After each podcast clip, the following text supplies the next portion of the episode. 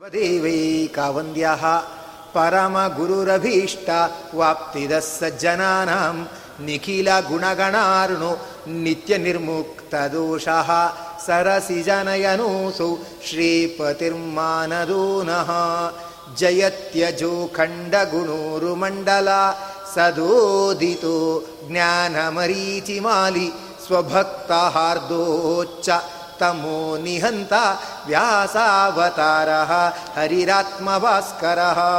जयत्यजो अक्षीणसुखात्मबिम्बः स्वैश्वर्यकान्त प्रततः सदोदितः स्वभक्तः सन्ताप दुरिष्टहन्ता रामावतारः हरिरीशचन्द्रमाः। जयत्यसङ्ख्यो रुब्बलाम्बुपुरा गुणोच्च रत्नाकर आत्मवैभवः। सदा सदात्मग्ननदीभिरप्यः कृष्णावतारः हरिरेकसागरः। नमस्ते प्राणीशप्रणतैभवायावनिमगाः। नमः स्वामिन् रामप्रियतम हनूमन् गुरुगुणा। नमस्तुभ्यं भीमा प्रबलतमा कृष्णेष्टभगवन् नमः श्रीमन्मध्वा प्रदिश सुदृशमुनो जय जय। चित्रैः पदेश्च गम्भीरैः वाक्यैर्मानीरखण्डितैः गुरुभावं व्यञ्जयन्ति भाति श्रीजयतीर्थवाक् अर्थिकल्पितकल्पोऽयं प्रत्यर्थिगजकेसरी रसतीर्थगुरुर्भूयात् अस्मदिष्टार्थसिद्धये तपो विद्याविरक्त्यादि सद्गुणोगाकरानहं वादिराजा गुरून् वन्दे हयग्रीवदयाश्रयान् भक्तानां मनसाम्भोज भानवे कामधेनवे नमतां कल्पतरवे जयीन्द्रगुरवे नमः। मूकोऽपि यत्प्रसादेन मुकुन्दशयनायते राजराजायते रिक्तः राघवेन्द्रं तमाश्रये। सर्वसर्वं सहेशानः सभासूजितवादिराट् सर्वदा सर्वतो भूयात् रघुनाथ मुनीश्वरः। ಮುನೀಶ್ವರ ಶ್ರೀಗುರುಭ್ಯೋ ನಮಃ ಹರಿ ಓಂ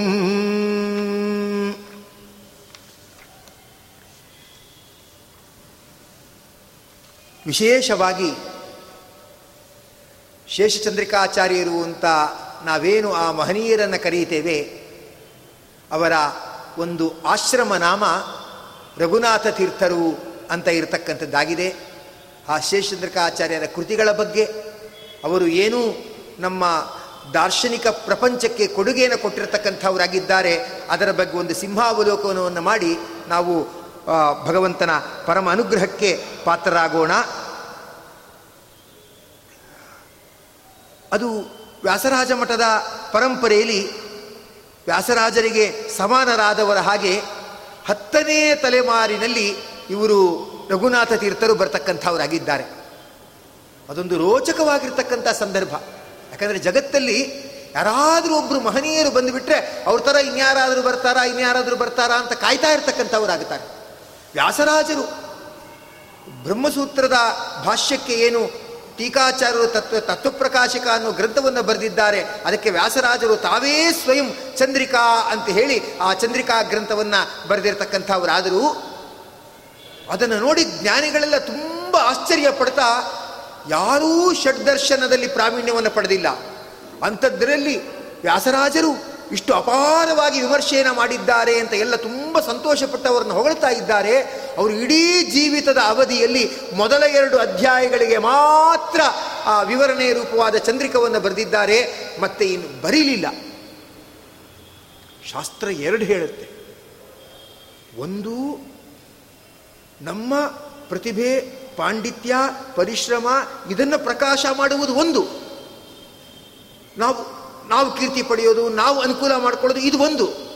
ಮತ್ತೊಬ್ಬರಿಗೆ ಅನುಕೂಲ ಮಾಡಿಕೊಡೋದು ಇದು ಒಂದು.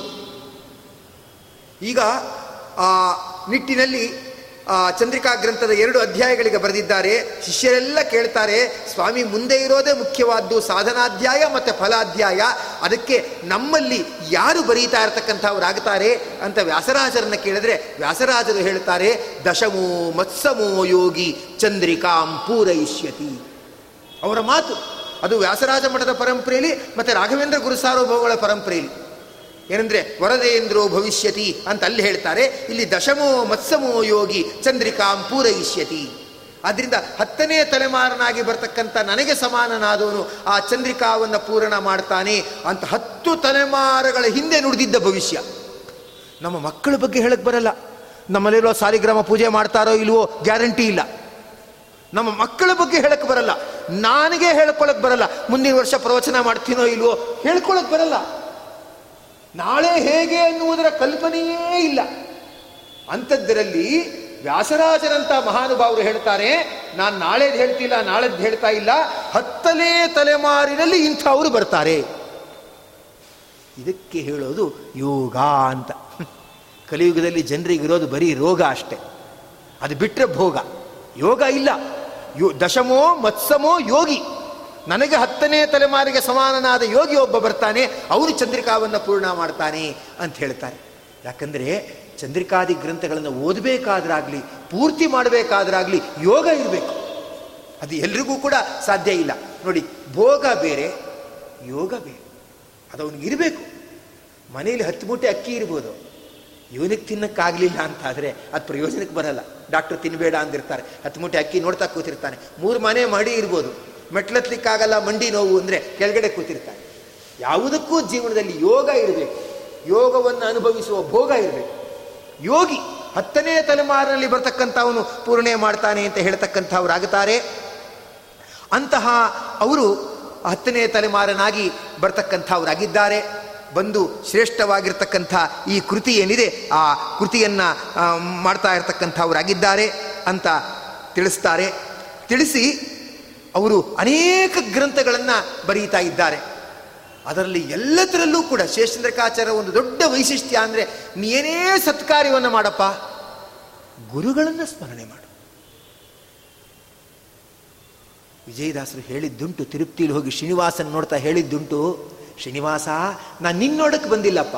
ಯಾಕಂದ್ರೆ ಎಲ್ಲ ಕಡೆನೂ ಇರ್ತೀಯ, ಸಾಲಿಗ್ರಾಮದಲ್ಲೂ ಇರ್ತೀಯ ನಿನ್ನನ್ನು ನೋಡಕ್ಕೆ ಬಂದೇನಲ್ಲ ನಾ ನಿನ್ನ ನೋಡಲಿ ಬಂದವನಲ್ಲವೋ, ನಿನ್ನ ದಾಸರ ಧೂಳಿ ಚರಣ ನೋಡಲಿ ಬಂದೆ. ನಾನು ನಿನ್ನ ನೋಡ್ಲಿಕ್ಕೆ ಬಂದಿಲ್ಲ ನಿನ್ನನ್ನು ನೋಡ್ಲಿಕ್ಕೆ ಎಷ್ಟು ಜನ ಬಂದಿದ್ದಾರೆ ಎಂತೆಂಥವ್ರು ಬಂದಿದ್ದಾರೆ ಅಂತ ಅವರನ್ನ ನೋಡಿಕೊಂಡು ಹೋಗ್ಲಿಕ್ಕೆ ಬಂದೆ ಅಂತಾರೆ. ಅಂದರೆ ಭಗವದ್ಭಕ್ತರನ್ನ ನೋಡುವುದು ಉತ್ಸವ. ಏನು ಹೇಳ್ತಾರೆ ಅಂದರೆ ನಮ್ಮ ಚಂದ್ರಿಕಾಚಾರ್ಯರು ತತ್ವಚಂದ್ರಿಕಾ ಗ್ರಂಥಕ್ಕೆ ನಮ್ಮ ಏನು ಗುರುಗಳು ಏನು ಬರೀತಾ ಇರತಕ್ಕಂಥವರಾಗಿದ್ದಾರೆ. ಆಚಾರ್ಯ ಮಧ್ವರು ಏನು ತಂತ್ರಸಾರ ಅನ್ನೋ ಗ್ರಂಥವನ್ನು ಬರೆದರು, ಅದಕ್ಕೆ ಏನು ವ್ಯಾಖ್ಯಾನವನ್ನು ಮಾಡ್ತಾ ಇದ್ದಾರೆ. ವ್ಯಾಖ್ಯಾನವನ್ನು ಮಾಡುವಾಗ ಒಂದು ಮಾತು ಹೇಳ್ತಾರೆ, ಶುಭಾನ್ ಧ್ಯಾಯಂತಿ ಏ ಕಾಮಾನ್ ಗುರುದೇವ ಪ್ರಸಾದಜಾನ್, ಅಶುಭಾನ್ ಆತ್ಮಪಾಪೋತ್ಥಾನ್, ತೇಷಾಂ ವಿದ್ಯಾ ಫಲಿಷ್ಯತಿ. ನೀ ಯಾವುದೇ ಒಂದು ರಾಘವೇಂದ್ರ ಸ್ತೋತ್ರ ಹೇಳ್ಕೊಳ್ಳಿ ಯಾವುದೇ ಒಂದು ಕೃಷ್ಣ ಮಂತ್ರ ಜಪ ಮಾಡ್ಕೊಳ್ಳಿ ಅಥವಾ ಆರೋಗ್ಯ ಸಿಗಬೇಕು ಅಂತ ಧನ್ವಂತ್ರಿ ಜಪ ಮಾಡ್ಕೊಳ್ಳಿ. Two basics ಶುಭಾನ್ ಧ್ಯಾಯಂತಿ ಕಾಮಾನ್. ನಮಗೇನಾದರೂ ಒಳ್ಳೆಯದಾದರೆ ಹರಿಗುರ ಅನುಗ್ರಹದಿಂದ ಒಳ್ಳೆಯದಾಯಿತು ಇದು ಕಂಪಲ್ಸರಿ ಜ್ಞಾಪಕ ಇಟ್ಕೊಳ್ಳಿ. ಅದಕ್ಕೆ ಲಗ್ನಪತ್ರಿಕೆಯಲ್ಲಿ ಮೊದಲಿರುವ ವಾಕ್ಯ ಹರಿಗುರುಗಳ ಅನುಗ್ರಹದಿಂದ ಅಂತ. ಜೀವನದಲ್ಲಿ ಏನು ಒಳ್ಳೆಯದಾದರೂ ಅದು ಹರಿಗುರುಗಳ ಅನುಗ್ರಹದಿಂದ ಅಂತ ತಿಳ್ಕೊಂಡ್ರೆ ಅವನು ಮಾಡ್ತಾ ಇದ್ದ ದೇವರ ಪೂಜೆ, ಅವನು ಮಾಡ್ತಾ ಇರುವ ಸೇವೆ ಅದು ಭಗವಂತ ಸ್ವೀಕಾರ ಮಾಡ್ತಾನೆ. ಇಲ್ಲದೆ ಇದ್ರೆ ಸ್ವೀಕಾರ ಮಾಡಲ್ಲ. ಶುಭಾನ್ ಧ್ಯಾಯಂತಿ ಏಕಾಮಾನ್ ಗುರುದೇವ ಪ್ರಸಾದದ ಗುರುಗಳ ಮತ್ತು ದೇವತೆಗಳ ಪ್ರಸಾದದಿಂದ ಹುಟ್ಟಿದ್ದು ಅಂತ ತಿಳ್ಕೊಳ್ಳಿ. ಅದು ಇನ್ನೂ ಹತ್ತು ಪಟ್ಟಾಗಿ ಫಲಿಸುತ್ತೆ. ಮಧ್ವಾಚಾರ್ಯ ಹೇಳಿದ ಮಾತು, ಅದನ್ನು ತಂತ್ರಸಾರದಲ್ಲಿ ಹೇಳಿದ್ದನ್ನು ವ್ಯಾಖ್ಯಾನ ಬರೆಯುವಾಗ ಶೇಷಚಂದ್ರಿಕಾಚಾರ್ಯ ವಿಶೇಷವಾಗಿ ಬಿಡಿಸಿ ಹೇಳ್ತಾರೆ. ವಿಶೇಷವಾಗಿ ಬಿಡಿಸಿ ಅಂತ. ಅಶುಭಾನ್ ಆತ್ಮಪಾಪೋತ್ಥಾನ್. ಏನಾದರೂ ನಮ್ಮ ಜೀವನದಲ್ಲಿ ಅಶುಭ ಆದರೆ ಆತ್ಮ ಪಾಪೋತ್ಥಾನ್ ಇದು ನನ್ನ ಪಾಪದಿಂದ ಆದ ದುಷ್ಫಲ ಅಂತ ತಿಳ್ಕೋಬೇಕೇ ವಿನಃ. ಅಲ್ಲ ಯಾಕೆಂದ್ರೆ ಬೆಟ್ಟ ಹತ್ತ ಇದ್ದೆ ನೋಡಿ ಮುಳು ಚುಚ್ಕೊಂಡ್ಬಿಡ್ತು, ಅದಕ್ಕೆ ಗಾಯ ಆಯಿತು, ಅದಕ್ಕೆ ಬೆಟ್ಟ ಹತ್ತಬಾರ್ದು ಅನ್ನೋದು ಈ ಥರ ತಿಳ್ಕೊಳ್ಬಾರ್ದು. ಅಶುಭವಾದರೆ ಅದು ನಮ್ಮ ಪಾಪದ ಫಲ. ಒಳ್ಳೆಯದಾದರೆ ಹರಿಗುರುಗಳ ಅನುಗ್ರಹ ನಮ್ಮದು ಉಲ್ಟಾ. ಒಳ್ಳೇದಾದರೆ ನಾನು ಪ್ಲ್ಯಾನ್ ಮಾಡಿದ್ದರಿಂದ ಕರೆಕ್ಟಾಗಿ ಆಯಿತು ಅಂತ. ಕೆಟ್ಟದ್ದಾದರೆ ದೈವ ಸಂಪಲ್ ಬರಲಿಲ್ಲ ನೋಡಿ ನಾವು ಒಳ್ಳೆ ಕೆಲಸ ಮಾಡ್ತಿದ್ನಲ್ಲ, ದೇವರಿಗೆ ಹಿಡಿಸ್ಲಿಲ್ಲ, ಅದಕ್ಕೆ ಹೀಗಾಯಿತು ಅಂತ ದೇವ್ರ ತಲೆ ಮೇಲೆ ಗೂಬೆ ಶೇಷಚಂದ್ರಕ ಆಚಾರ್ಯ, ಇಲ್ಲ, ಅಶುಭಾನ್ ಆತ್ಮ ಪಾಪೋತ್ಥಾನ್ ತೇಷಾಂ ವಿದ್ಯಾ ಫಲಿಷ್ಯತಿ ಅಂತ ಹೇಳಿ ಅದನ್ನು ಅಲ್ಲಿ ತಿಳಿಸ್ತಾ ಇರ್ತಕ್ಕಂಥವರಾಗಿದ್ದಾರೆ. ಅಲ್ಲಿ ಅನೇಕ ಗ್ರಂಥಗಳನ್ನು ಮಾಡಿದ್ದಾರೆ. ತಂತ್ರಸಾರ ಅನ್ನೋ ಗ್ರಂಥಕ್ಕೆ ಅವರು ಬರೆದಿರುವ ವ್ಯಾಖ್ಯಾನ ಅದರ ಹೆಸರು ತತ್ವಕಣಿಕಾ ಅಂತ. ಏನು ಗೊತ್ತಾ? ನಮಗೆ ಏನು ಗೊತ್ತಾಗುತ್ತೆ? ಯಾವುದೋ ಅಕ್ಕಿ ಅಂತೀವಿ ತರ್ತೀವಿ ಒಂದು ನಲ್ವತ್ತು ರೂಪಾಯಿ, ಐವತ್ತು ರೂಪಾಯಿ ಕೆ ಜಿ ಅರವತ್ತು ರೂಪಾಯಿ ಒಳ್ಳೆಯದಿದೆ ಪರವಾಗಿಲ್ಲ ಅಂತ ಈ ಥರ ತರ್ತೀವಿ, ನಮಗೇನು ವಸ್ತುಗಳು ಸೂಕ್ಷ್ಮ ಜ್ಞಾನ ಇದೆ? ದೇವಸ್ಥಾನದ ನಿರ್ಮಾಣ ಹೇಗೆ ಮಾಡಬೇಕು ಅಂತ ನತಸಾರ ಗ್ರಂಥದಲ್ಲಿ ಹೇಳಿದ್ದಾರೆ. ಪ್ರತಿಮೆ ಎಷ್ಟುದ್ದ ಇರಬೇಕು ಮತ್ತು ಯಾವ ಸ್ಥಾನದಲ್ಲಿ ಮಾಡಬೇಕು, ಯಾವ ಕ್ರಮದಲ್ಲಿ ಜಲಾಧಿವಾಸಗಳಾಗಬೇಕು ಅಂತ ವಿಸ್ತಾರವಾಗಿ ಹೇಳಿದ್ದಾರೆ. ಅದನ್ನು ಚಂದ್ರಿಕಾಚಾರ್ಯರು, ಶೇಷಚಂದ್ರಿಕಾಚಾರ್ಯರು ಎಷ್ಟು ವಿಸ್ತಾರವಾಗಿ ಆ ಪ್ರಕ್ರಿಯೆಗಳನ್ನು, ಮಂತ್ರಗಳನ್ನೆಲ್ಲ ಬಿಡಿಸ್ತಾ ಇದ್ದಾರಂದ್ರೆ ಅವರಿಗಿರುವ ಅಪಾರವಾಗಿರ್ತಕ್ಕಂಥ ತಂತ್ರ ಪ್ರಕ್ರಿಯೆ ಬಗ್ಗೆ ಇರುವ ಜ್ಞಾನ ಆಶ್ಚರ್ಯ ಆಗ್ತದೆ ಓದುಗರಿಗೆ. ಏನೋ ಕೂತ್ಕೊಳ್ತೇವೆ ಹೋಗುತ್ತೇವೆ ನಮಗೇನು ಗೊತ್ತಾಗಲ್ಲ. ಯಾರೋ ಒಬ್ಬ ಹೇಳ್ತಾ ಇದ್ರು. ಸ್ನಾನ ಮಾಡಿದ ತಕ್ಷಣ ಅವ್ರ ಮೇಲೆ ಪಿಶಾಚಿ ಬಂದ್ಬಿಡುತ್ತೆ ಅಂತ ಕಾಣುತ್ತೆ. ಎಲ್ಲರ ಮೇಲೆ ಎಗರಾಡ್ತಾ ಇರ್ತಾರೆ ಅಂತ ಹೇಳ್ತಿದ್ರು. ಸ್ನಾನ ಮಾಡ್ಕೊಂಡು ದೇವ್ರ ಮನೆಗೆ ಬಂದ್ಬಿಡ್ತಾರಲ್ಲ, ಏನೋ ಅವ್ರ ಮೇಲೆ ಪಿಶಾಚಿ ಬಂದ್ಬಿಡುತ್ತೆ ಅಂತ ಕಾಣುತ್ತೆ. ಅವ್ರು ಎಲ್ಲರ ಮೇಲೆ ಎಗರಾಡ್ತಾ ಇರ್ತಾರೆ, ಮಡಿ ಮಡಿ ಅಂತ ಅಂತ ಹೇಳ್ತಿದ್ರು. ಆಮೇಲೆ ಗೊತ್ತಾಯಿತು. ಅವ್ರು ಯಾಕೆ ಎಗರಾಡ್ತಾ ಇದ್ದಿದ್ದು ಅವ್ರ ಮಿಸ್ಟೇಕ್ ಅಲ್ಲ, ಅವ್ರು ಯಾವುದೋ ಮನೆ ಮೇಲೆ ಕೂತ್ಕೋತಾ ಇದ್ರಲ್ಲ ಅದು ಹುಣಸೆ ಮರದಿಂದ ಮಾಡಿದ ಮರ. ಅದರಲ್ಲಿ ಇತ್ತಲ್ಲ ಪಿಶಾಚಿ, ಅದು ಇವ್ರಿಗೆ ಗಂಟುಕೋತು ಅಂದ್ರೆ ಮರದ ಮೇಲೆ ಕೂತ್ಕೋಬೇಕಾದ್ರೂ ಯಾವ ಮರದಿಂದ ಮಾಡಿದೆ ಅಂತ ಗಮನಿಸ್ಕೋ. ಶಾಸ್ತ್ರ ಹೇಳುತ್ತೆ, ಯಾವುದೋ ಮನೆ ಅಂತ ಕೂತ್ಕೋಬೇಡ, ಯಾವ ಮರದಿಂದ ಅದು ಮಾಡಿದ್ದಾರೆ ಅಂತ ತಿಳ್ಕೊ. ನಮಗದು ಗೊತ್ತಾಗಲ್ಲ. ಕ್ಲೀನಾಗಿ ಪೇಂಟ್ ಮಾಡಿದಾರಪ್ಪ ಅಷ್ಟು ಕ್ಲೀನಾಗಿದೆ ಅಂದ್ರೆ ಒಳ್ಳೆ ಗಂಧದ ಮರ ಇದ್ದಾಗೆ ಇದೆ ಅಂತ ನಾವು ಪಾಲಿಶ್ ನೋಡ್ಕೊಂಡು ತೀರ್ಮಾನ ಮಾಡ್ತೇವೆ. ಆ ಥರ ಬೇಡ ಅಂತ ಹೇಳ್ತಾರೆ. ನಮ್ಗೆ ಆ ಜ್ಞಾನ ಇಲ್ಲ, ಈಗ ಹೊಟ್ಟೋಗ್ಬಿಟ್ಟಿದೆ ತುಳಸಿ ಮಣಿ ಅಂತ ಹಾಕ್ಕೊಂಡಿರ್ತೇವೆ, ಆ ತುಳಸಿ ಕಾಷ್ಟಿಂದಲೇ ಮಾಡಿದಾರೋ ಇಲ್ವೋ ಅಂತ ಗೊತ್ತಿಲ್ಲ. ಪಾಲಿಶ್ ಚೆನ್ನಾಗಿದೆ ಅಂತ ಮಾತ್ರ ತಿಳ್ಕೊಳ್ತೀವಿ ನಾವು. ಮಧ್ವಾಚಾರ್ಯ ಹೇಳ್ತಾರೆ ಕಲ್ಲುಗಳಿದೆಯಲ್ಲ, ದೇವರ ಪ್ರತಿಮೆಗೆ ಕಲ್ಲುಗಳು ಅಂತ ಬಳಸ್ತೀವಲ್ಲ, ನಮಗೆ ಗೊತ್ತಿಲ್ಲ. ಏನು ಸುಮ್ಮನೆ ಕಾಲ ತಳ್ತಾ ಇರ್ತೇವೆ. ಗುರುಗಳು ಹೇಳ್ತಾರೆ, ಶಾಸ್ತ್ರಗಳು ಹೇಳುತ್ತೆ, ನದಿ ಅಂತ ಬೇರೆ ಇದೆ, ನದ ಅಂತ ಬೇರೆ ಇದೆ. ಕಾವೇರಿ ಮೊದಲಾದವುಗಳಲ್ಲಿ ಕಾವೇರಿ, ಕಪಿಲಾ, ಸರಸ್ವತಿ, ಗಂಗಾ, ಯಮುನಾ, ಇವೆಲ್ಲ ನದಿಗಳು. ಗಂಡು ನದಿ ಅಂತ ಒಂದಿದೆ. ಬ್ರಹ್ಮಪುತ್ರ, ಸಿಂಧು, ಇವೆಲ್ಲ ಗಂಡು ನದ. ನದ, ನದಿ. ನಮ್ಗೆ ವ್ಯತ್ಯಾಸನೇ ಗೊತ್ತಿಲ್ಲ. ನೀರಿದ್ರೆ ಸಾಕು ಅಂತ ನಾವು ತಿಳ್ಕೊಂಡಿದ್ದೇವೆ. ನದಿಗಳನ್ನು ವಿಮರ್ಶೆ ಮಾಡಿ ಹೇಳ್ತಾ ಇದ್ದಾರೆ. ಇದು ಗಂಡು, ಇದು ಹೆಣ್ಣು ಅಂತ. ಗುರುಗಳು ಇನ್ನೂ ಸ್ಟೆಪ್ ಮುಂದೆ ಹೋಗ್ತಾರೆ. ಮುಂದೆ ಹೋಗಿ ಹೇಳ್ತಾರೆ, ಹೆಣ್ಣು ಕಲ್ಲು, ಗಂಡು ಕಲ್ಲು ಅಂತಿದೆ.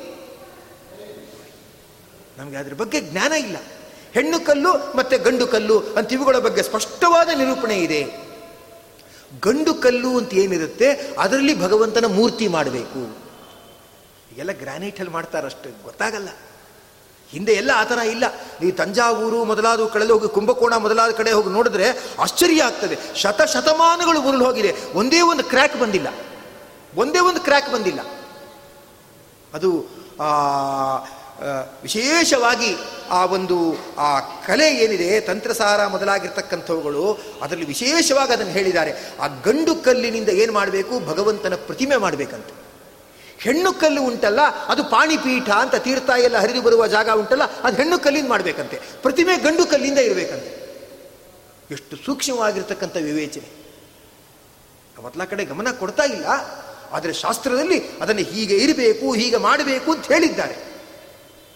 ಆಗ ಆ ಪ್ರತಿಮೆಗಳಿಗೆ ಬ್ರಹ್ಮಾದಿಗಳು ಪೂಜೆ ಮಾಡ್ತಾರೆ. ಅಷ್ಟು ವಿಶೇಷವಾಗಿರ್ತಕ್ಕಂಥ ಮಹಿಮೆ ಅದಕ್ಕಿದೆ.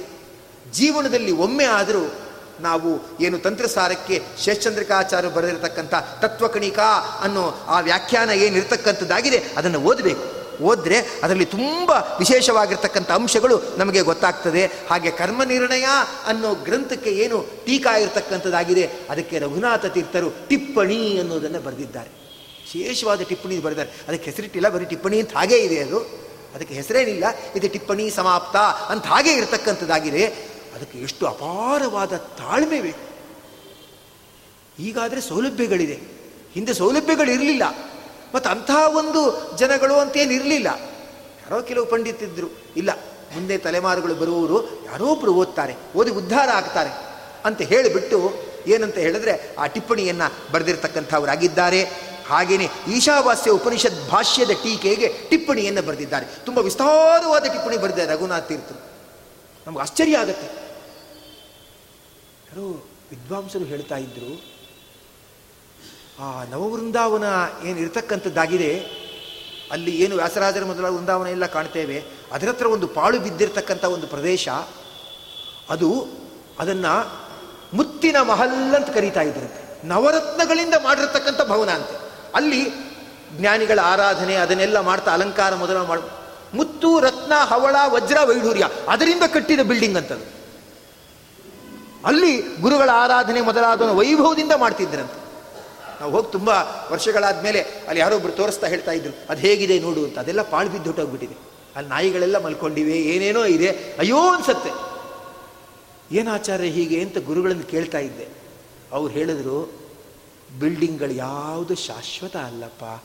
ಅವ್ರು ಬರೆದಿರೋ ಗ್ರಂಥಗಳು ಶಾಶ್ವತ. ಅದರಲ್ಲಿ ವಿಚಾರ ಯಾವಾಗಲೂ ಇರುತ್ತೆ. ಅಂದರು ಇವತ್ತು ಮಧ್ವಾಚಾರ್ಯ ಕಟ್ಟಿದ ಕಟ್ಟಡಗಳಿಲ್ಲ. ಮಧ್ವಾಚಾರು ರಾಘವೇಂದ್ರ ಸ್ವಾಮಿ ರಚನೆ ಮಾಡಿದ ಗ್ರಂಥಗಳಿವೆ. ಅದರಲ್ಲಿ ಅನೇಕ ವಿಚಾರಗಳನ್ನು ತುಂಬಿಟ್ಟಿದ್ದಾರೆ. ಅದು ಸಮಾಜಕ್ಕೆ ಏನಾಗುತ್ತೆ ಅಂದರೆ ಒಳ್ಳೆ ಜಾಗೃತಿಯನ್ನು ಉಂಟು ಮಾಡತಕ್ಕಂಥದ್ದಾಗಿದೆ. ಅದರಲ್ಲಿ ಈಶಾವಾಸ್ಯ ಉಪನಿಷತ್ ಭಾಷ್ಯ ಏನಿದೆ, ಅದಕ್ಕೆ ಏನು ಟೀಕೆ ಇರತಕ್ಕಂಥದ್ದಾಗಿದೆ, ಆ ಟೀಕೆಗೆ ಅಸದೃಶವಾದ ಟಿಪ್ಪಣಿಯನ್ನು ಬರೆದಿದ್ದಾರೆ. ಆ ಟಿಪ್ಪಣಿಯ ವಿಚಾರನ ತುಂಬ ವಿಮರ್ಶೆ ಮಾಡಿ ಹೇಳ್ತಾರೆ. ಈಶಾವಾಸ್ಯಮಿದಂ ಸರ್ವಂ ಯತ್ಕಿಂಚ ಜಗತ್ಯಾಂ ಜಗತ್ತು ತೇನ ತ್ಯಕ್ತೇನ ಭುಂಜೀತಾ ಮಾಗೃದ ಕಸ್ಯ ಸ್ವಿಧನಂ ಅಂಥೇಳಿ ಆ ಒಂದು ದೊಡ್ಡ ಸಂದೇಶವನ್ನು ಹೇಳ್ತಾ ತುಂಬ ವಿಸ್ತಾರವಾಗಿ ಬರೀತಾರೆ. ಅದು ಎಷ್ಟು ವಿಸ್ತಾರವಾಗಿ ಬರೀತಾರೆ ಅಂದರೆ ಯಾವ್ಯಾವ ಟಿಪ್ಪಣಿಕಾರರು ಏನೇನು ಅಭಿಪ್ರಾಯ ಪಡ್ತಾರೆ ಇದರಲ್ಲಿ ಇನ್ನೂ ಹೆಚ್ಚು ಅರ್ಥಗಳನ್ನು ಹೇಗೆ ಹೊರಹೊಮ್ಮಿಸಬಹುದು ಅಂತ ಅನೇಕ ವ್ಯಾಕರಣ ಮೊದಲಾದವುಗಳೆಲ್ಲ ಬಳಸಿಕೊಂಡು ತುಂಬ ವಿಸ್ತಾರವಾಗಿ ಅದನ್ನು ಬರೆದಿದ್ದಾರೆ. ಈಶಾವಾಸ್ಯಂ ಇದಂ ಸರ್ವಂ. ಸುಮ್ಮನೆ ಒಂದು ಮಾತು ನೋಡ್ಕೊಂಡು ಮತ್ತೆ ಮುಂದೆ ಕೊಟ್ಟೋಗೋಣ ನಾವು, ಬೇಡ, ತುಂಬ ವಿಚಾರ. ಇದನ್ನು ವಸ್ತ್ರ ಅಂತ ಕರೀತಾರೆ. ವಸ್ತ್ರ ಅಂತ ಯಾತಕ್ಕೆ ಕರೀತಾರೆ ಗೊತ್ತಾ? ಇದು ದೇಹವನ್ನು ಮುಚ್ಚತ್ತೆ. ವಸ ಅಂದರೆ ಮುಚ್ಚುವುದು. ನೀವೆಲ್ಲಿ ವಾಸವಾಗಿದ್ದೀರಾ? ಅಂದರೆ ಚಳಿ, ಮಳೆ, ಬಿಸಿಲು ತಾಕದೆ ಎಲ್ಲಿ ಇದ್ದೀರಾ ಅಂತ. ವಸ್ತ್ರ ಅಂದರೆ ಮುಚ್ಚುವುದಕ್ಕೆ ವಸ್ತ್ರ ಅಂತ ಕರೀತಾರೆ. ಅವರೇನು ಮಾಡ್ಕೊಂಡ್ಬಿಟ್ಟಿದ್ದಾರೆ ಅಂದರೆ ಕೆಲವರು ಈಶಾವಾಸ್ಯಂ ಅನ್ನೋದಕ್ಕೆ ಈಶನ ಮಾಯೆಯಿಂದ ಮುಚ್ಚಲ್ಪಟ್ಟಿದೆ, ದೇವರ ಮಾಯೆಯಿಂದ ಮುಚ್ಚಲ್ಪಟ್ಟ ಜಗತ್ತು ಅಂತ ಅರ್ಥ ಬಂದಿದ್ದಾರೆ ಅರ್ಥ ಇದೆ, ಹೊಸ ಆಚ್ಛಾದನೆ ಅಂತ ಅರ್ಥ ಇದೆ. ಅದನ್ನು ಇಟ್ಕೊಂಡು ದೇವರ ಮಾಯೆಯಿಂದ ಜಗತ್ತೆಲ್ಲ ಮುಚ್ಚಲ್ಪಟ್ಟಿದೆ ಅಂದರೆ ಜಗತ್ತು ಸುಳ್ಳು ಅಂತ ಅರ್ಥ ಬಂದಿದ್ದಾರೆ. ಅವರು ಟೀಕಾಚಾರ್ಯರು ಆದಿರಾಜರು ಶೇಷಚಂದ್ರಿಕಾಚಾರ್ಯರು ಏನು ಹೇಳ್ತಾರೆ? ದೇವರ ಮಾಯೆಯಿಂದ ಮುಚ್ಚಲ್ಪಟ್ಟಿದೆ ಈ ಜಗತ್ತು ಅಂತ ಬರೆದಿದೆಯಲ್ಲ? ಮುಚ್ಚಲ್ಪಟ್ಟಿದೆ ಅಂದರೆ ಇದೆ ಅಂತಾಯಿತು. ಈಗ ಈ ಪುಸ್ತಕವು ಶಾಲಿನಿಂದ ಮುಚ್ಚಲ್ಪಟ್ಟಿದೆ ಅಂದರೆ ಪುಸ್ತಕ ಇದೆ ಅಂತಾಯಿತು. ಪುಸ್ತಕ ಇಲ್ಲ ಅಂತಾಗಿಲ್ಲ, ಪುಸ್ತಕ ಕಾಣಿಸ್ತಿಲ್ಲ ಅಂತಾಗತ್ತೆ. ಪುಸ್ತಕ ಇದೆ ಅಂತಾಯಿತು. ದೇವರ ಮಾಯೆಯಿಂದ ಮುಚ್ಚಲ್ಪಟ್ಟಿದೆ ಅಂದರೆ ಜಗತ್ತಿದೆ ಅಂತಾಯಿತು. ಇಲ್ಲ ಅಂತ ಹೇಗಾಯಿತು ಅಂತ ಕೇಳ್ತಾರೆ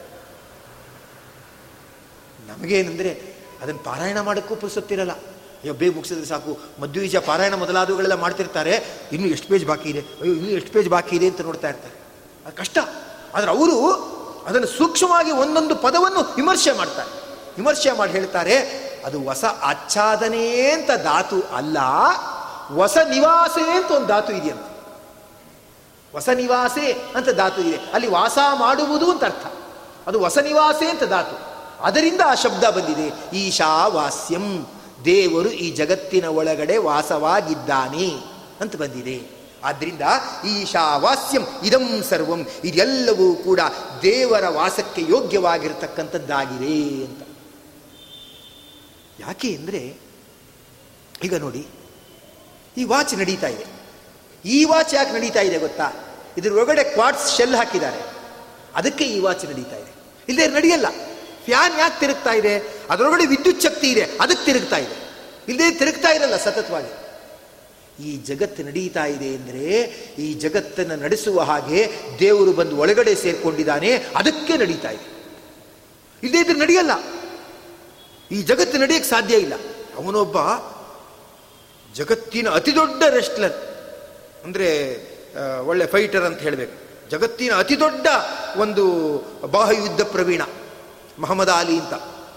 ಎದುರುಗಡೆ ಬಂದವರು ಮುಖ ಮುಖ ಎಲ್ಲ ಜಜ್ಜ್ ಹಾಕ್ಬಿಡ್ತಾ ಇದ್ದ. ಅವನ ಎದುರುಗಡೆ ಯಾರೂ ನಿಲ್ತಾ ಇರಲಿಲ್ಲ. ಅವನೇನು ಹೇಳ್ತಾ ಇದ್ದ ಅಂದರೆ, ಇನ್ನೊಂದು ಎರಡು ವರ್ಷ ನಾನು ಈ ಫೀಲ್ಡಲ್ಲಿ ಇದ್ದುಬಿಟ್ರೆ ಇಡೀ ಜಗತ್ತನ್ನು ಅಲ್ಲಾಡಿಸ್ಬಿಡ್ತೀನಿ. ಜಗ, ಜಟ್ಟಿಗಳನ್ನೆಲ್ಲ ಪುಡಿ ಪುಡಿ ಮಾಡಿಬಿಡ್ತೀನಿ, ಅಂತಿದ್ದ. ಭಾರಿ. ಆಮೇಲೆ ಅವನು ಯಾರೋ ಒಬ್ರು ನೋಡಕ್ಕೆ ಹೋದ್ರು. ಒಂದು ಎರಡು ವರ್ಷ ಆದಮೇಲೆ ನೋಡಕ್ಕೆ ಹೋದ್ರು. ಅಂದರೆ ಏನು ಶಕ್ತಿ, ಏನು ಹೊಡಿ, ಚೆನ್ನಾಗಿ ತಿನ್ನೋದು, ಚೆನ್ನಾಗಿ ಗುದ್ದು ಹೊಡೆಯೋದು. ಇದರಲ್ಲಿ ಭಾರಿ ಪ್ರಸಿದ್ಧ ಆಗಿದ್ದ. ಎರಡು ವರ್ಷ ಆದಮೇಲೆ ಯಾರೋ ನೋಡಕ್ಕೆ ಹೋದರು. ಅದು ಇದು ಇರಲಿ. ಅವನಿಗೆ ಎದುರುಗಡೆ ಇರೋನು ಗುದ್ದೋದು ಮಾಡೋದು ಅದಲ್ಲ. ಅವನಿಗೆ ಅವನ ಲೋಟದಿಂದ ನೀರು ಕುಡಿಯೋಕ್ಕಾಗ್ತಾ ಇಲ್ಲ. ಕೈ ಕಾಲುಗಳೆಲ್ಲ ಹಿಂಗೆ ಅಲ್ಲಾಡ್ತಿದೆ. ಯಾರೋ ಹೀಗೆ ಹಿಡ್ಕೊಂಡು ನೀರು ಕುಡಿಸ್ಬೇಕು. ಇಡೀ ಜಗತ್ತನ್ನು ತಿರುಗಿಸ್ತೀನಿ ಅಂತಿದೆಯಲ್ಲ, ಏನು ಮಾಡ್ತಿದ್ದೀ ಅಂದರೆ, ಸದ್ಯ ನನಗೆ ನನ್ನ ತಲೆ ತಿರುಗೋದು ನಿಂತರೆ ಸಾಕಾಗಿದೆ ಅಂತಿದ್ದಾನೆ. ಅಣುರೇಣು ತೃಣಕಾಷ್ಟ ಪರಿಪೂರ್ಣ ಗೋವಿಂದ ನಿರ್ಮಲಾತ್ಮಕನಾಗಿ ಇರುವುದೇ ಆನ. ಒಳಗಡೆ ಭಗವಂತ ಇದ್ರೆ ಕ್ರಿಯೆ. ಒಳಗಡೆ ಭಗವಂತ ಇಲ್ಲ, ಕ್ರಿಯೆ ಇಲ್ಲ. ಅದರಿಂದ ದೇವರು ವಾಸ ಮಾಡಿಕೊಂಡಿದ್ದಾನೆ ಅಂದರೆ ಅರ್ಥ ಚೆನ್ನಾಗಿ ಬರುತ್ತೋ? ದೇವರು, ದೇವರ ಮಾಯೆಯಿಂದ ಮುಚ್ಚಲ್ಪಟ್ಟಿದೆ ಅಂದ್ರೆ ಅರ್ಥ ಚೆನ್ನಾಗಿ ಬರುತ್ತೋ? ವಾಸ ಮಾಡಿಕೊಂಡಿದ್ದಾನೆ ಅಂದರೆ ಭಗವಂತನ ವ್ಯಾಪ್ತಿ ಎಲ್ಲ ಕಡೆ ಬಂದಾಗತ್ತೆ ಅದರಿಂದ ಯಾವ ಅರ್ಥವನ್ನು ಸ್ವೀಕಾರ ಮಾಡಬೇಕು? ಅಂದರೆ ದೇವರು ಜಗತ್ತಿನ ಪ್ರತಿಯೊಂದು ಕಣಕಣದಲ್ಲೂ ವಾಸ ಮಾಡಿಕೊಂಡಿದ್ದಾನೆ. ಈಶಾವಾಸ್ಯ ಮಿದಂ ಸರ್ವಂ, ಯತ್ಕಿಂಚ ಜಗತ್ಯಾಂ ಜಗತ್ತು. ಅಲ್ಲೆಷ್ಟು ಮೋಸ ಇದೆ ನೋಡಿ. ಜಗತ್ಯಾಂ ಜಗತ್ತು, ಜಗತ್ತಿನ ಒಳಗಡೆ ಜಗತ್ತಿದೆ. ಅರ್ಥನೇ ಸರಿಯಾಗಲ್ಲ. ಯಾರಿಗೂ ಗೊತ್ತಾಗಲಿಲ್ಲ. ಅದು ಗೊತ್ತಾಗಲ್ಲ. ಅದು ಒಟ್ಟರಸಿ ಹೇಳ್ಕೊಂಡು ಹೋಗ್ತಿರ್ತಾರೆ. ಅರ್ಥದ ಕಡೆ ಗಮನ ಕೊಡಲ್ಲ. ಗೊತ್ತಾಗಲ್ಲ. ಅದಕ್ಕೆ ನಾವು ಯಾವತ್ತೂ ಯಾಂತ್ರಿಕ ಆಗಬಾರ್ದು. ನಮ್ಮ ಪಾರಾಯಣ ಮೊದಲಾದವುಗಳೆಲ್ಲ ಯಾಂತ್ರಿಕ ಆಗಬಾರ್ದು. ಅದು ಅರ್ಥವತ್ತಾಗಿ ನಿಧಾನಕ್ಕೆ ಹೋಗಬೇಕು. ಅದು ಎಲ್ಲೋ ರಾಯಚೂರಲ್ಲಿ ದೇವರ ನಾಮದ ಇದು ಅಂತ ಅಲ್ಲೆಲ್ಲ ಎಂಟು ಗಂಟೆ ಹತ್ತು ಗಂಟೆ ಹೇಳೋದು. ಜೋರಾಗಿ ಒಬ್ರು ಹೇಳ್ಕೊಡ್ತಿದ್ದಾರೆ, ಇನ್ನೊಬ್ರು ಮೂರು ಮೂರು ಸತಿ ಹೇಳ್ತಾ ಇದ್ದಾರೆ. ಅದೇನಾಗ್ತಾ ಇದೆ? ಆ, ದೇವರ ನಾಮ, ಪುರಂದರದಾಸರ ದೇವರ ನಾಮ, ಅದನ್ನು ಅವ್ರು ಹೇಳ್ಕೊಡ್ತಿದ್ದಾರೆ, ಇವ್ರು ಹೇಳ್ತಿದ್ದಾರೆ. ಅಕ್ಬರ ಗೊಲಿದ ಪುರಂದರ ವಿಟ್ಟಲ ಅಕ್ಬರ ಗೊಲಿದ ಪುರಂದರ ವಿಟ್ಟಲ ಅಂತ ಹೇಳ್ತಿದ್ದಾರೆ. ಇವರು ಮೂರು ಮೂರು ಸತಿ ಹೇಳ್ತಿದ್ದಾರೆ. ಅಕ್ಬರ ಎಲ್ಲಿ ಬರಬೇಕು? ಪುರಂದರದಾಸರು ಎಲ್ಲಿ ಬರಬೇಕು? ಅವ್ರಿಗೂ ಗೊತ್ತಿಲ್ಲ, ಇವ್ರಿಗೂ ಗೊತ್ತಿಲ್ಲ. ಹೇಳ್ತಾ ಇದ್ದಾರೆ. ಅದು ಯಾಂತ್ರಿಕ. ಯಾಂತ್ರಿಕವಾಗಿದ್ದಾಗ ಹೇಳ್ಬೇಕಂದ್ರೆ ಹೇಳ್ಬೇಕಷ್ಟೇ ಅಂತ ಹೇಳ್ತಿರ್ತಾರೆ. ಅರ್ಥ ಗೊತ್ತಿಲ್ಲ. ಅದು ಅಕ್ಬರ ಗೊಲಿದ ಅಲ್ಲ, ಅರ್ಭಕ ಗೊಲಿದ ಪುರಂದರ ವಿಟ್ಟ ಧ್ರುವ ಪ್ರಹ್ಲಾದ ಮೊದಲಾದ ಸಣ್ಣ ಸಣ್ಣ ಮಕ್ಕಳಿಗೆ ಉಳಿದ ಪುರಂದ ಅರ್ಥದ ಕಡೆ ಗಮನ ಕೊಟ್ಟಿಲ್ಲ ಅವರು. ಜಗತ್ಯಾಂ ಜಗತ್ ಜಗತ್ತಿನೊಳಗೆ ಜಗತ್ತು ಹೇಗಿರುತ್ತದೆ ಅರ್ಥದ ಕಡೆ ಗಮನ ಕೊಟ್ಟಿಲ್ಲ. ಆಚಾರ್ಯ ಹೇಳ್ತಾರೆ ಜಗತ್ಯಾಮ್ ಅಂದರೆ ಜಗತ್ತಿನಲ್ಲಿ ಅಲ್ಲ, ಪ್ರಕೃತಿಯಲ್ಲಿ. ಜಗತ್ತು ಎಲ್ಲಿರುತ್ತೆ? ಪ್ರಕೃತಿಯ ಒಳಗಡೆ ಇರುತ್ತೆ. ಅದರಿಂದ ಎರಡು ಜಗತ್ ಶಬ್ದ ಇದೆ. ಒಂದು ಜಗತ್ತಿಗೆ ಪ್ರಕೃತಿ ಅಂತ ಅರ್ಥ ಮಾಡಬೇಕು. ಇಷ್ಟು ಭಾಷ್ಯಕಾರಿದ್ದಾರೆ ಅವ್ರಿಗೆ ಯಾರಿಗೂ ಇದು ಗೊತ್ತಾಗಲಿಲ್ಲ. ಅವ್ರಿಗೆ ಯಾರಿಗೂ ಅರ್ಥ ಗೊತ್ತಾಗಲಿಲ್ಲ. ಆಚಾರ್ಯರು ಅದನ್ನು ಪುರಾಣಗಳ ಆಧಾರದಲ್ಲಿ, ಸ್ಮೃತಿಗಳ ಆಧಾರದಲ್ಲಿ ಅದನ್ನು ತೀರ್ಮಾನ ಮಾಡಿ ನಮಗೆ ಕೊಟ್ಟಿದ್ದಾರೆ. ನೀವು ಅದಕ್ಕೆ ಶೇಷಚಂದ್ರಕಾಚಾರ್ಯ ಟಿಪ್ಪಣಿ ನೋಡಬೇಕು. ಎಷ್ಟು ಸರಳವಾಗಿ, ಎಷ್ಟು ನೇರವಾಗಿ ಅರ್ಥವನ್ನು ಬರೆದಿದ್ದಾರೆ ಅನ್ನೋದು ಗೊತ್ತಾಗ್ತಾ ಇರತಕ್ಕಂಥದ್ದಾಗತ್ತೆ. ಹಾಗೇನೆ ನಾಲ್ಕನೇ ಒಂದು ಅವರ ಕೊಡುಗೆ ಅಂದರೆ ಬೃಹತಿ ಸಹಸ್ರದ ವ್ಯಾಖ್ಯಾನ, ತತ್ವಸಾರ ಅಂತ ಹೇಳಿ. ಅದನ್ನು ಕೂಡ ಅದರಲ್ಲಿ ತುಂಬ ವಿಶೇಷವಾಗಿ ಅದನ್ನು ಎಲ್ಲ ಮಾಡ್ತಕ್ಕಂಥವರಾಗ್ತಾ ಇದ್ದಾರೆ. ಮತ್ತು ಆ ಒಂದು ಗ್ರಂಥಗಳನ್ನು ಮಾಡುವಾಗ ಎಷ್ಟು ಒಂದು ಒಂದು ತಾತ್ಪರ್ಯ ಚಂದ್ರಿಕಾದಲ್ಲಂತೂ ಏನು ಒಂದು ಮೀಮಾಂಸಾ ಮೊದಲಾಗಿರ್ತಕ್ಕಂಥ ಶಾಸ್ತ್ರಗಳ ಪರಿಚಯ ಆಗಿರತಕ್ಕಂಥದ್ದಾಗಿದೆ. ವೇದಾಂತ, ಮೀಮಾಂಸಾ, ಬ್ರಹ್ಮತರ್ಕ ಮೊದಲಾದವುಗಳ ಎಲ್ಲ ಆಮೂಲಾಗ್ರ ಪರಿಚಯ. ಅದನ್ನು ಶೇಷಚಂದ್ರಿಕಾಚಾರ್ಯರ ಗ್ರಂಥದಲ್ಲಿ ನಾವು ನೋಡ್ತಾ ಇರತಕ್ಕಂಥವರಾಗಿದ್ದೇವೆ. ಆದ್ದರಿಂದ ಅದನ್ನು ನೋಡ್ತಾ ಇರಬೇಕಾದ್ರೆ ಆ ಒಂದು ಬೃಹತಿ ಸಹಸ್ರಕ್ಕೆ ವ್ಯಾಖ್ಯಾನ ಬರೆದಿದ್ದಾರೆ. ಎಷ್ಟು ಸುಂದರವಾಗಿ ಬರೆದಿದ್ದಾರೆ. ಅದು ಮೂಲ ಮಂತ್ರದಿಂದ ಆ ಅರ್ಥ ಬರಬೇಕು. ಆ ಅರ್ಥ ಬರೋದು ನಮಗೆ ಗೊತ್ತಾಗಬೇಕು. ಅದಕ್ಕೆ ಆ, ಎಷ್ಟು ಚೆನ್ನಾಗಿ ಅರ್ಥವನ್ನು ಮಾಡಿದ್ದಾರೆ ಅಂದರೆ ಅವರು ಹೇಳ್ತಕ್ಕಂಥವರಾಗುತ್ತಾರೆ. ಭಗವಂತನ ಸ್ತೋತ್ರನ ಚೆನ್ನಾಗಿ ಮಾಡಿ. ನಿಮ್ಮ ಕೆಲಸ ಅಷ್ಟೇ. ಸ್ತೋತ್ರ ಪಾರಾಯಣ ಮೊದಲು ಚೆನ್ನಾಗಿ ಮಾಡಿ. ರಾಯರ ವೃಂದಾವನ ಸಿಗ್ತಾ ಚೆನ್ನಾಗಿ ಪ್ರದಕ್ಷಿಣೆ ಹಾಕಿ. ವಾದೀಂದ್ರರು ಹೇಳ್ತಾರೆ ರಾಘವೇಂದ್ರ ಸ್ವಾಮಿಗಳ ಬಗ್ಗೆ. ಸ್ವಾಮಿ, ಜಗತ್ತಲ್ಲಿ ಎರಡು ಥರ ಕ್ಯಾಟಗರಿ ಜನ ಇದ್ದಾರೆ. ನಾನು ಯಾವ ಎರಡು ಕ್ಯಾಟಗರಿಗೂ ಸೇರಲಿಲ್ಲ ನಾನು. ಏನೋ ಒಂದು ವಿಚಿತ್ರ ಆಗಿಬಿಟ್ಟೆ. ಏನೋ ಕೆಲವರು ಹೇಳ್ತಾರೆ, ಅಲ್ಲೂ ಇಲ್ಲ, ಇಲ್ಲೂ ಇಲ್ಲ, ಇಬ್ಬಂದಿ ಆದೆ ಅಂತಾರಲ್ಲ, ಆ ಥರ. ಕೆಲವರಿದ್ದಾರೆ ಚೆನ್ನಾಗಿ ಉಪವಾಸ ಮೊದಲಾದವುಗಳನ್ನು ಮಾಡ್ತಾರೆ. ನನ್ನ ಕೈಲಾದ ಆಗಲ್ಲ ಸ್ವಾಮಿ. ಉಪವಾಸ ಮಾಡೋದು, ಬೆಟ್ಟ ಹತ್ತೋದು, ಉರುಳೋದು, ಹೊರಳೋದು, ಏನು ನನ್ನ ಕೈಲಾಗಲ್ಲ ಸ್ವಾಮಿ. ಅದರಿಂದ ಅದು ಸಾಧ್ಯ ಇಲ್ಲ ಅಂತ ಅದು ಕೈ ಚೆಲ್ಲಿ ಕೂತಿದ್ದೆ. ಸಾಧ್ಯ ಇಲ್ಲ ಅದು. ಇನ್ನೂ ಶಾಸ್ತ್ರಗ್ರಂಥಗಳನ್ನು ಓಡಿ ಮೂಲ ಎಲ್ಲ ತಿಳ್ಕೊಂಡು ಹಾಗ ಹೀಗ ಅಂತ ತತ್ವವನ್ನು ವಿಮರ್ಶನೆ ಮಾಡಬೇಕು. ಅದಕ್ಕೆ ಭಾರೀ ಬುದ್ಧಿ ಬೇಕು. ಅದು ಇಲ್ಲ ಸ್ವಾಮಿ ನನ್ನ ಹತ್ರ, ನೋಡಿ. ಎಷ್ಟು ಒಂದು ನಿಸ್ಪೃಹರಾಗಿ ಆ ಭಗವಂತಲ್ಲಿ ಯೋಗೋ ಯಕ್ ಕರ್ಮ ಯೋಗೋ ಯಕ್ ಕರ್ಮ ನಾಮ ಅದು ಯೋಗ ಅಂತ ಹೇಳ್ತಕ್ಕಂಥವರಾಗ್ತಾರೆ. ಇಲ್ಲ, ಶಕ್ತೋ ನಾ ಸಿದ್ಧ ಕಾಯ ನನ್ನ ಶಕ್ತಿ, ನನ್ನ ದೇಹದಲ್ಲ ಶಕ್ತಿ ಇಲ್ಲ ಸ್ವಾಮಿ. ಇದು ಕಾಯ ಅಲ್ಲ, ಕಾಯಿಲೆ. ನನ್ನ ಕೈ ಶಕ್ತಿ ಇಲ್ಲ. ಇನ್ನು ಶಾಸ್ತ್ರ ವಿಜ್ಞಾನ. ಅವ್ಯಶ್ಚ ವಿಜ್ಞಾನ ಸಂಗ್ರಹ ಶಾಸ್ತ್ರಗಳ ಮೂಲವನ್ನೆಲ್ಲ ತಿಳ್ಕೊಳ್ತಕ್ಕಂಥ ವಿಜ್ಞಾನ. ಅದಕ್ಕೂ ನನಗಿಲ್ಲ ಸ್ವಾಮಿ. ನಾನೇನು ಮಾಡ್ಕೊಂಡ್ಬಿಟ್ಟಿದ್ದೀನಿ ಅಂದರೆ ಇಷ್ಟು ಅನ್ಕೊಂಡ್ಬಿಟ್ಟಿದ್ದೀನಿ ಸ್ತೋತ್ರ ಹೇಳೋದು, ಪ್ರದಕ್ಷಿಣೆ ಹಾಕೋದು. ಇಷ್ಟು ಅನ್ಕೊಂಡ್ಬಿಟ್ಟಿದ್ದೀನಿ ಅಂತಾರೆ ವಾದೀಂದರು. ನೋಡಿ, ಯಾಕೆ ಅಂದರೆ ನನಗೆ ಇಷ್ಟೇ ನನಗೆ ಯೋಗ್ಯತೆ ಅಂತ ತಿಳ್ಕೊಂಡ್ಬಿಟ್ಟಿದ್ದೇನೆ. ಸದಾ ನಿಮ್ಮ ಸ್ತೋತ್ರ ಮಾಡ್ತೇನೆ ಅಂತಾರೆ. ಆ ಮಾತು ಯಾಕೆ ಬರ್ತಾ ಇದೆ ಅಂದರೆ, ಬೃಹತಿ ಸಹಸ್ರದ ವ್ಯಾಖ್ಯಾನವನ್ನು ನಮ್ಮ ಶೇಷಚಂದ್ರಕಾಚಾರ್ಯರು ಎಲ್ಲ ಮಾಡಬೇಕಾದ್ರೆ ಸ್ತೋತ್ರ ಪರವಾಗಿಯೇ ಅದಕ್ಕೆ ಎಲ್ಲ ವಿಷ್ಣು ಸಹಸ್ರನಾಮದ ಅರ್ಥಗಳನ್ನು ಮಾಡಿ ಅಲ್ಲಿ ಹೇಳ್ತಕ್ಕಂಥವರಾಗಿದ್ದಾರೆ. ಹೇಳ್ತಾ ತಿಳಿಸ್ತಾರೆ. ಏನಂದರೆ, ಆ ಧರಣೀಧರಹ ಅಂತ ಒಂದು ವಿಷ್ಣು ಸಹಸ್ರನಾಮದಲ್ಲಿ ಆ ಶಬ್ದ ಬರ್ತಕ್ಕಂಥದ್ದಾಗತ್ತೆ. ಧರಣೀಧರಹ ಅನ್ನೋ ಶಬ್ದ ಅದನ್ನು ನಾವು ವರಾಹರೂಪಿ ಭಗವಂತನಿಗೆ ಹೇಳ್ತೇವೆ. ಧರಣಿ ಅಂದರೆ ಭೂಮಿ. ಆ ಭೂಮಿ ಘನೋದಕದಲ್ಲಿ ಹೋಗಿ ಮುಳುಗಿತ್ತು, ವರಾಹನಾಮಕ ಭಗವಂತ ಬಂದು ಅದನ್ನು ಎತ್ತದ, ಧರಣಿ ಭೂಮಿಯನ್ನ ಧರ ಧರಿಸಿದ. ಆದ್ರಿಂದ ತನ್ನ ಕೋರೆಗಲೆಗಳ ದಾಡೆಗಳಲ್ಲಿ ಆ ಭೂಮಿಯನ್ನು ಧರಿಸಿದ, ಆದ್ದರಿಂದ ವರಾಹ ರೂಪಿಯಾದ ಭಗವಂತನನ್ನ ಧರಣೀಧರಹ ಅಂತ ಕರೆಯುತ್ತಾ ಇರತಕ್ಕಂಥವರಾಗಿದ್ದಾರೆ.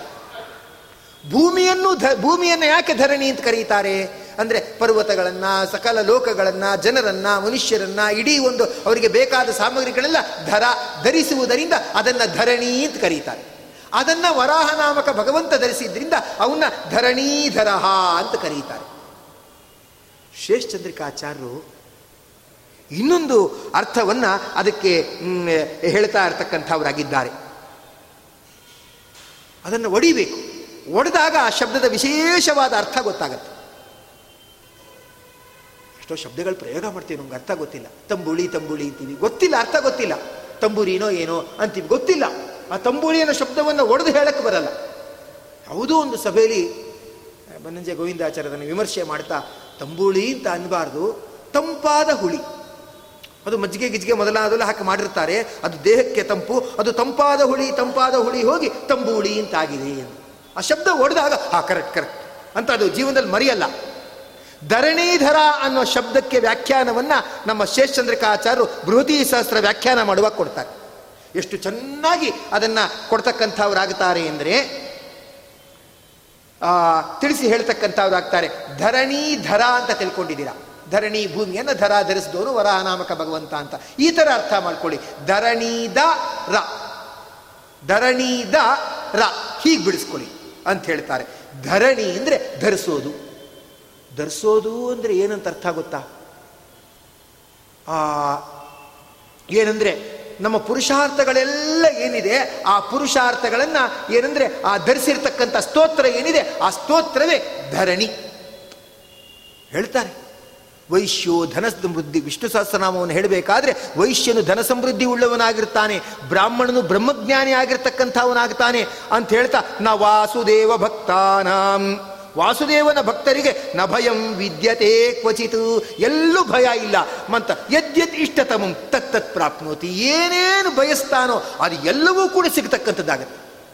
ಅದರಿಂದ ಧರಣಿ ಅಂದರೆ ಏನಂತ ಅರ್ಥ ಅಂದರೆ ಪುರುಷಾರ್ಥಗಳ ಕೊಡುವ ಜವಾಬ್ದಾರಿಯನ್ನು ಹೊತ್ತಿರುವುದರಿಂದ ಆ ಸ್ತೋತ್ರಗಳನ್ನು ಧರಣಿ ಅಂತ ಕರೀತಾರೆ. ಒಂದು ಸ್ತೋತ್ರ ಹೇಳಿಬಿಟ್ರೆ ಸಾಕು, ದೇವರು ಒಲಿದು ಬಿಡ್ತಾನಂತೆ. ಸ್ತೋತ್ರ ಹೇಳಕ್ಕೆ ಮನುಷ್ಯನಿಗೆ ಮನಸ್ಸಿಲ್ಲ, ಸೋಂಬೇರಿತನ ಅಷ್ಟೇ. ಒಂದು ಸ್ತೋತ್ರವನ್ನು ಹೇಳಿಬಿಟ್ರೆ ಸಾಕು. ಆ ಭಗವಂತ ಒಲಿದು ಬಿಡ್ತಾನೆ. ಧರಣಿ ಅಂದರೆ ಪುರುಷಾರ್ಥಗಳ ಜವಾಬ್ದಾರಿಯನ್ನು ಹೊತ್ತಿರುವುದರಿಂದ ಅದನ್ನು ಧರಣಿ ಅಂತ ಕರೀತಾ ಇರತಕ್ಕಂಥವರಾಗಿದ್ದಾರೆ ಸ್ತೋತ್ರವನ್ನ. ಆ ಸ್ತೋತ್ರವನ್ನ ದ ಧರಿಸಿರುವ ಭಕ್ತರು ಏನಿದ್ದಾರೆ? ಅವ್ರನ್ನ ಧರಣೀದ ಅಂತ ಕರೀತಾರೆ. ಸ್ತೋತ್ರ ಏನಿದೆ? ಆ ಸ್ತೋತ್ರವನ್ನು ಉಪದೇಶದಿಂದ ಪಡಿಬೇಕು. ಅದನ್ನು ಹೇಳಿಕೊಡ್ತಾರೆ ಯಾರು? ಹೇಳ್ಕೊಟ್ಟಾದ್ಮೇಲೆ ನಾವು ಅದನ್ನು ಪಡಿಬೇಕು. ಅದನ್ನು ಚೆನ್ನಾಗಿ ಧರಿಸಿರತಕ್ಕಂಥವರಾಗಿರ್ತಾರೆ. ಅದು ಹೇಳ್ತಾರೆ, ಗಾಯತ್ರಿ ಮಂತ್ರವನ್ನು ಇನ್ನೊಬ್ಬರಿಗೆ ಉಪದೇಶ ಮಾಡಬೇಕಾದ್ರೆ ಗಾಯತ್ರಿ ಮಂತ್ರದಲ್ಲಿ ಎಷ್ಟು ಅಕ್ಷರ ಇದೆ? ಇಪ್ಪತ್ನಾಲ್ಕು ಅಕ್ಷರ ಇದೆ. ಅವನು ಇನ್ನೊಬ್ಬರಿಗೆ ಉಪದೇಶ ಮಾಡಬೇಕಾದ್ರೆ ಸಿದ್ಧಿ ಆಗಿರಬೇಕು ಅದಕ್ಕೆ ಇಪ್ಪತ್ನಾಲ್ಕು ಲಕ್ಷ ಜಪ ಮಾಡಿದರೆ ಅವನು ಇನ್ನೊಬ್ಬರಿಗೆ ಉಪದೇಶ ಮಾಡಬಲ್ಲ ಅಂತ. ಅದು ಏನಂದ್ರೆ, ಎಷ್ಟು ಅಕ್ಷರ ಇದೆಯೋ ಅಷ್ಟು ಲಕ್ಷ ಜಪ ಆಗಬೇಕು. ಈಗ ಕೃಷ್ಣ ಮಂತ್ರ ಆರು ಅಕ್ಷರ ಇದೆ, ಷಡಕ್ಷರ ಮಂತ್ರ. ಅಂದ್ರೆ ಆರು ಲಕ್ಷ ಜಪ ಆಗಬೇಕು ಆದ್ರೆ ಉಪದೇಶಕ್ಕೆ ಹಕ್ಕು ಬರುತ್ತೆ. ಇಲ್ಲೇ ಉಪದೇಶಕ್ಕೆ ಹಕ್ಕು ಬರಲ್ಲ ಅಂತ ಹೇಳ್ತಾರೆ. ಧರಣೀಧ ಅಂದ್ರೆ ಇಂಥ ಮಹಾಭಕ್ತರು. ಸ್ತೋತ್ರವನ್ನು ಚೆನ್ನಾಗಿ ಧರಿಸಿದ ಭಕ್ತರು. ಹೇಳ್ತಾರೆ ರಾಘವೇಂದ್ರ ಸ್ವಾಮಿಗಳ ಸ್ತೋತ್ರವನ್ನು ಹೇಳಬೇಕಾದ್ರೆ ಹೇಳ್ತಕ್ಕಂಥವ್ರಾಗ್ತಾರೆ ಏನಂದ್ರೆ, ಪರಿಕೀರ್ತನ ಜೀರ್ಣ ವಾಚಃ ಪರಿಕೀರ್ತನ ಜೀರ್ಣ ವಾಚ. ರಾಘವೇಂದ್ರ ರಾಘವೇಂದ್ರ ರಾಘವೇಂದ್ರ ಅಂತ ಹೇಳ್ತಾ ಹೇಳ್ತಾ ಅವರ ಬಾಯೆಲ್ಲ ಹಾಗೆಯೇ ಹೇಳಿ ಅದು ಜೀರ್ಣ ಆಗಿಬಿಟ್ಟಿದೆ ಅಂತ ನಾಲಿಗೆ ಹೇಳಿ ಹೇಳಿ ಜೀರ್ಣ ಆಗಿಬಿಟ್ಟಿದೆ. ಯಾವುದೋ ಗಂಧದ ಕೊರಡು ತೇದು ತೇಯ್ದು ಜೀರ್ಣ ಆಗ್ಬಿಟ್ಟಿರುತ್ತಲ್ಲ, ಅವರ ನಾಲಿಗೆಯಲ್ಲಿ ರಾಘವೇಂದ್ರ ರಾಘವೇಂದ್ರ ಅಂತ ಬಂದು ಏನಂದ್ರೆ ಪರಿಕೀರ್ತನ ಜೀರ್ಣ ವಾಚ ಅಂತ ಹೇಳ್ತಾ ಪಾಪಗಳನ್ನೆಲ್ಲ ಭಸ್ಮ ಮಾಡ್ತಕ್ಕಂಥ ಮಹಾನುಭಾವರು ಅವರು ಅಂತ ಹೇಳ್ತಾರೆ. ಹಾಗೆ ಅಂಥವರು ಧರಣೀದ ಸ್ತೋತ್ರವನ್ನು ಚೆನ್ನಾಗಿ ಧರಿಸಿದ ಭಕ್ತರು ಧರಣೀದ. ರಮಯತಿ ಆನಂದವನ್ನು ತಂದು ಕೊಡ್ತಾನೆ ಭಗವಂತ. ಯಾರಾದರೂ ಸ್ತೋತ್ರವನ್ನು ಚೆನ್ನಾಗಿ ಧರಿಸಿದ್ರೆ ಅವ್ರು ಹೇಳಿದ್ರೆ ಆಯಿತು ಅಂತ ಅವ್ರಿಗೆ ರ ಅಂದರೆ ಚೆನ್ನಾಗಿ ಸುಖವನ್ನು ತಂದು ಕೊಡ್ತಕ್ಕಂಥವನಾಗುತ್ತಾನೆ ಆದ್ದರಿಂದ ಭಗವಂತನನ್ನು ಏನಂತ ಕರೀಬೇಕು ಅಂದರೆ ಧರಣೀಧರ ಅಂತ ಕರೀಬೇಕು ಅಂತ ಹೇಳ್ತಕ್ಕಂಥವರಾಗುತ್ತಾರೆ ಹೀಗೆ ಆ ಭಗವಂತನನ್ನು ಧರಣೀಧರ ಅಂತ ಕರೀಬೇಕು ಅಂತ ತಿಳಿಸ್ತಾ ಇರ್ತಕ್ಕಂಥವರಾಗಿದ್ದಾರೆ. ಇನ್ನೊಂದು ಬೃಹತಿ ಸಹಸ್ರಲ್ಲಿ ಬರುವ ಮಂತ್ರದ ಮೇಲೆ ಪ್ರತಿಪಾದಿತವಾದ ವಿಷ್ಣು ಸಹಸ್ರನಾಮ ಅಂತಂದರೆ ಸುರಾರಿಹ ಅಂತ.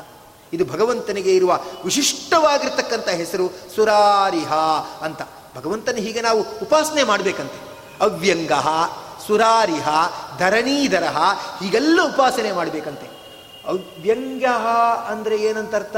ಅಂಗವಿಕಲನಾದೋನು ಅಂತ. ಅವ್ಯಂಗ, ಅಂದರೆ ಅಂಗವಿಕಲನಾಗದವನು, ಹೀಗೆ ಉಪಾಸನೆ ಮಾಡಬೇಕಂತ. ಉಪಾಸನೆ ಮಾಡಿಬಿಟ್ರೆ ಯಾವುದೋ ರೋಗ ರುಜಿನಗಳಿಂದ ಕಣ್ಣು ಹೋಗೋದುಂಟು, ಕಿವಿ ಹೋಗೋದುಂಟು, ಏನು ಹೇಳ್ತಿರ್ತಾರೆ ಅವರು. ಅವ್ರಿಗೆ ಕಿವಿ ಢಮಾರ್ ಏನು ಹೇಳಿದ್ರು ಕೇಳಿಸಲ್ಲ ಅಂತಿರ್ತಾರೆ. ಇದು ವ್ಯಂಗ. ವ್ಯಂಗ ಅಂದರೆ ವಿ ಅಂಗ, ಅಂಗವಿಕಲ ಅಂತ. ಭಗವಂತನ ಅವ್ಯಂಗ ಅವ್ಯಂಗ ಅಂತ ಉಪಾಸನೆ ಮಾಡ್ತಾ ಇದ್ರೆ ಇವನು ಅಂಗವಿಕಲ ಆಗಲ್ವಂತೆ. ಇವನ ಅಂಗಾಂಗಗಳು ಗಟ್ಟಿ ಇರುತ್ತಂತೆ. ಅದು ರೋಗ ರುಜಿನಗಳಾಗಲಿ ಆಕ್ಸಿಡೆಂಟ್ ಆಗಲಿ, ಇನ್ನೊಂದಾಗಲಿ, ಇವನ ಅಂಗಗಳು ವಿಕಲ ಆಗಲ್ಲ. ಅದಕ್ಕೆ ಅವ್ಯಂಗ ನಮಃ ಅಂತ ಭಗವಂತನ ಸ್ತೋತ್ರ ಮಾಡಬೇಕು ಅಂತ ಹೇಳ್ತಾರೆ. ಅದೆಲ್ಲ ಆ ಭಗವಂತನ ನಾಮದಲ್ಲಿ ಆ ಒಂದು ವಿಶಿಷ್ಟವಾಗಿರ್ತಕ್ಕಂಥ ಶಕ್ತಿ ಇದೆ. ನಮಗೆ ಗೊತ್ತಾಗಲ್ಲ. ಜಗನ್ನಾಥದಾಸರು ಹೇಳ್ತಾರೆ ಹರಿಕಥಾಮೃತಸಾರದ ತಿಳಿಸ್ತಾ ಹೇಳ್ತಾರೆ. ಒಂದು ಸಂದರ್ಭದಲ್ಲಿ ನಾರಾಯಣ ಮಲ್ಕೊಂಡಿದ್ದಂತೆ ಶೇಷಶಾಯಾಗಿ ಮಲ್ಕೊಂಡಿದ್ದಾನೆ ಸರ್ವೋತ್ತಮ, ಎಲ್ಲ ಅವನ ಸಂಕಲ್ಪ ಥರ ನಡೀತಾ ಇರುತ್ತೆ. ಯೋಚನೆ ಇಲ್ಲ, ಸ್ವತಂತ್ರ ಮಲ್ಕೊಂಡಿದ್ದಾನೆ. ಅವನ ಬಳಿಗೆ ನಾರದರು ಬರ್ತಾರೆ. ನಾರದರು ಬಂದಮೇಲೆ ನಾರಾಯಣ ಕೇಳ್ತಾನೆ, ಏನು ನಾರದರೆ ಸಮಾಚಾರ? ಏನಿಲ್ಲ?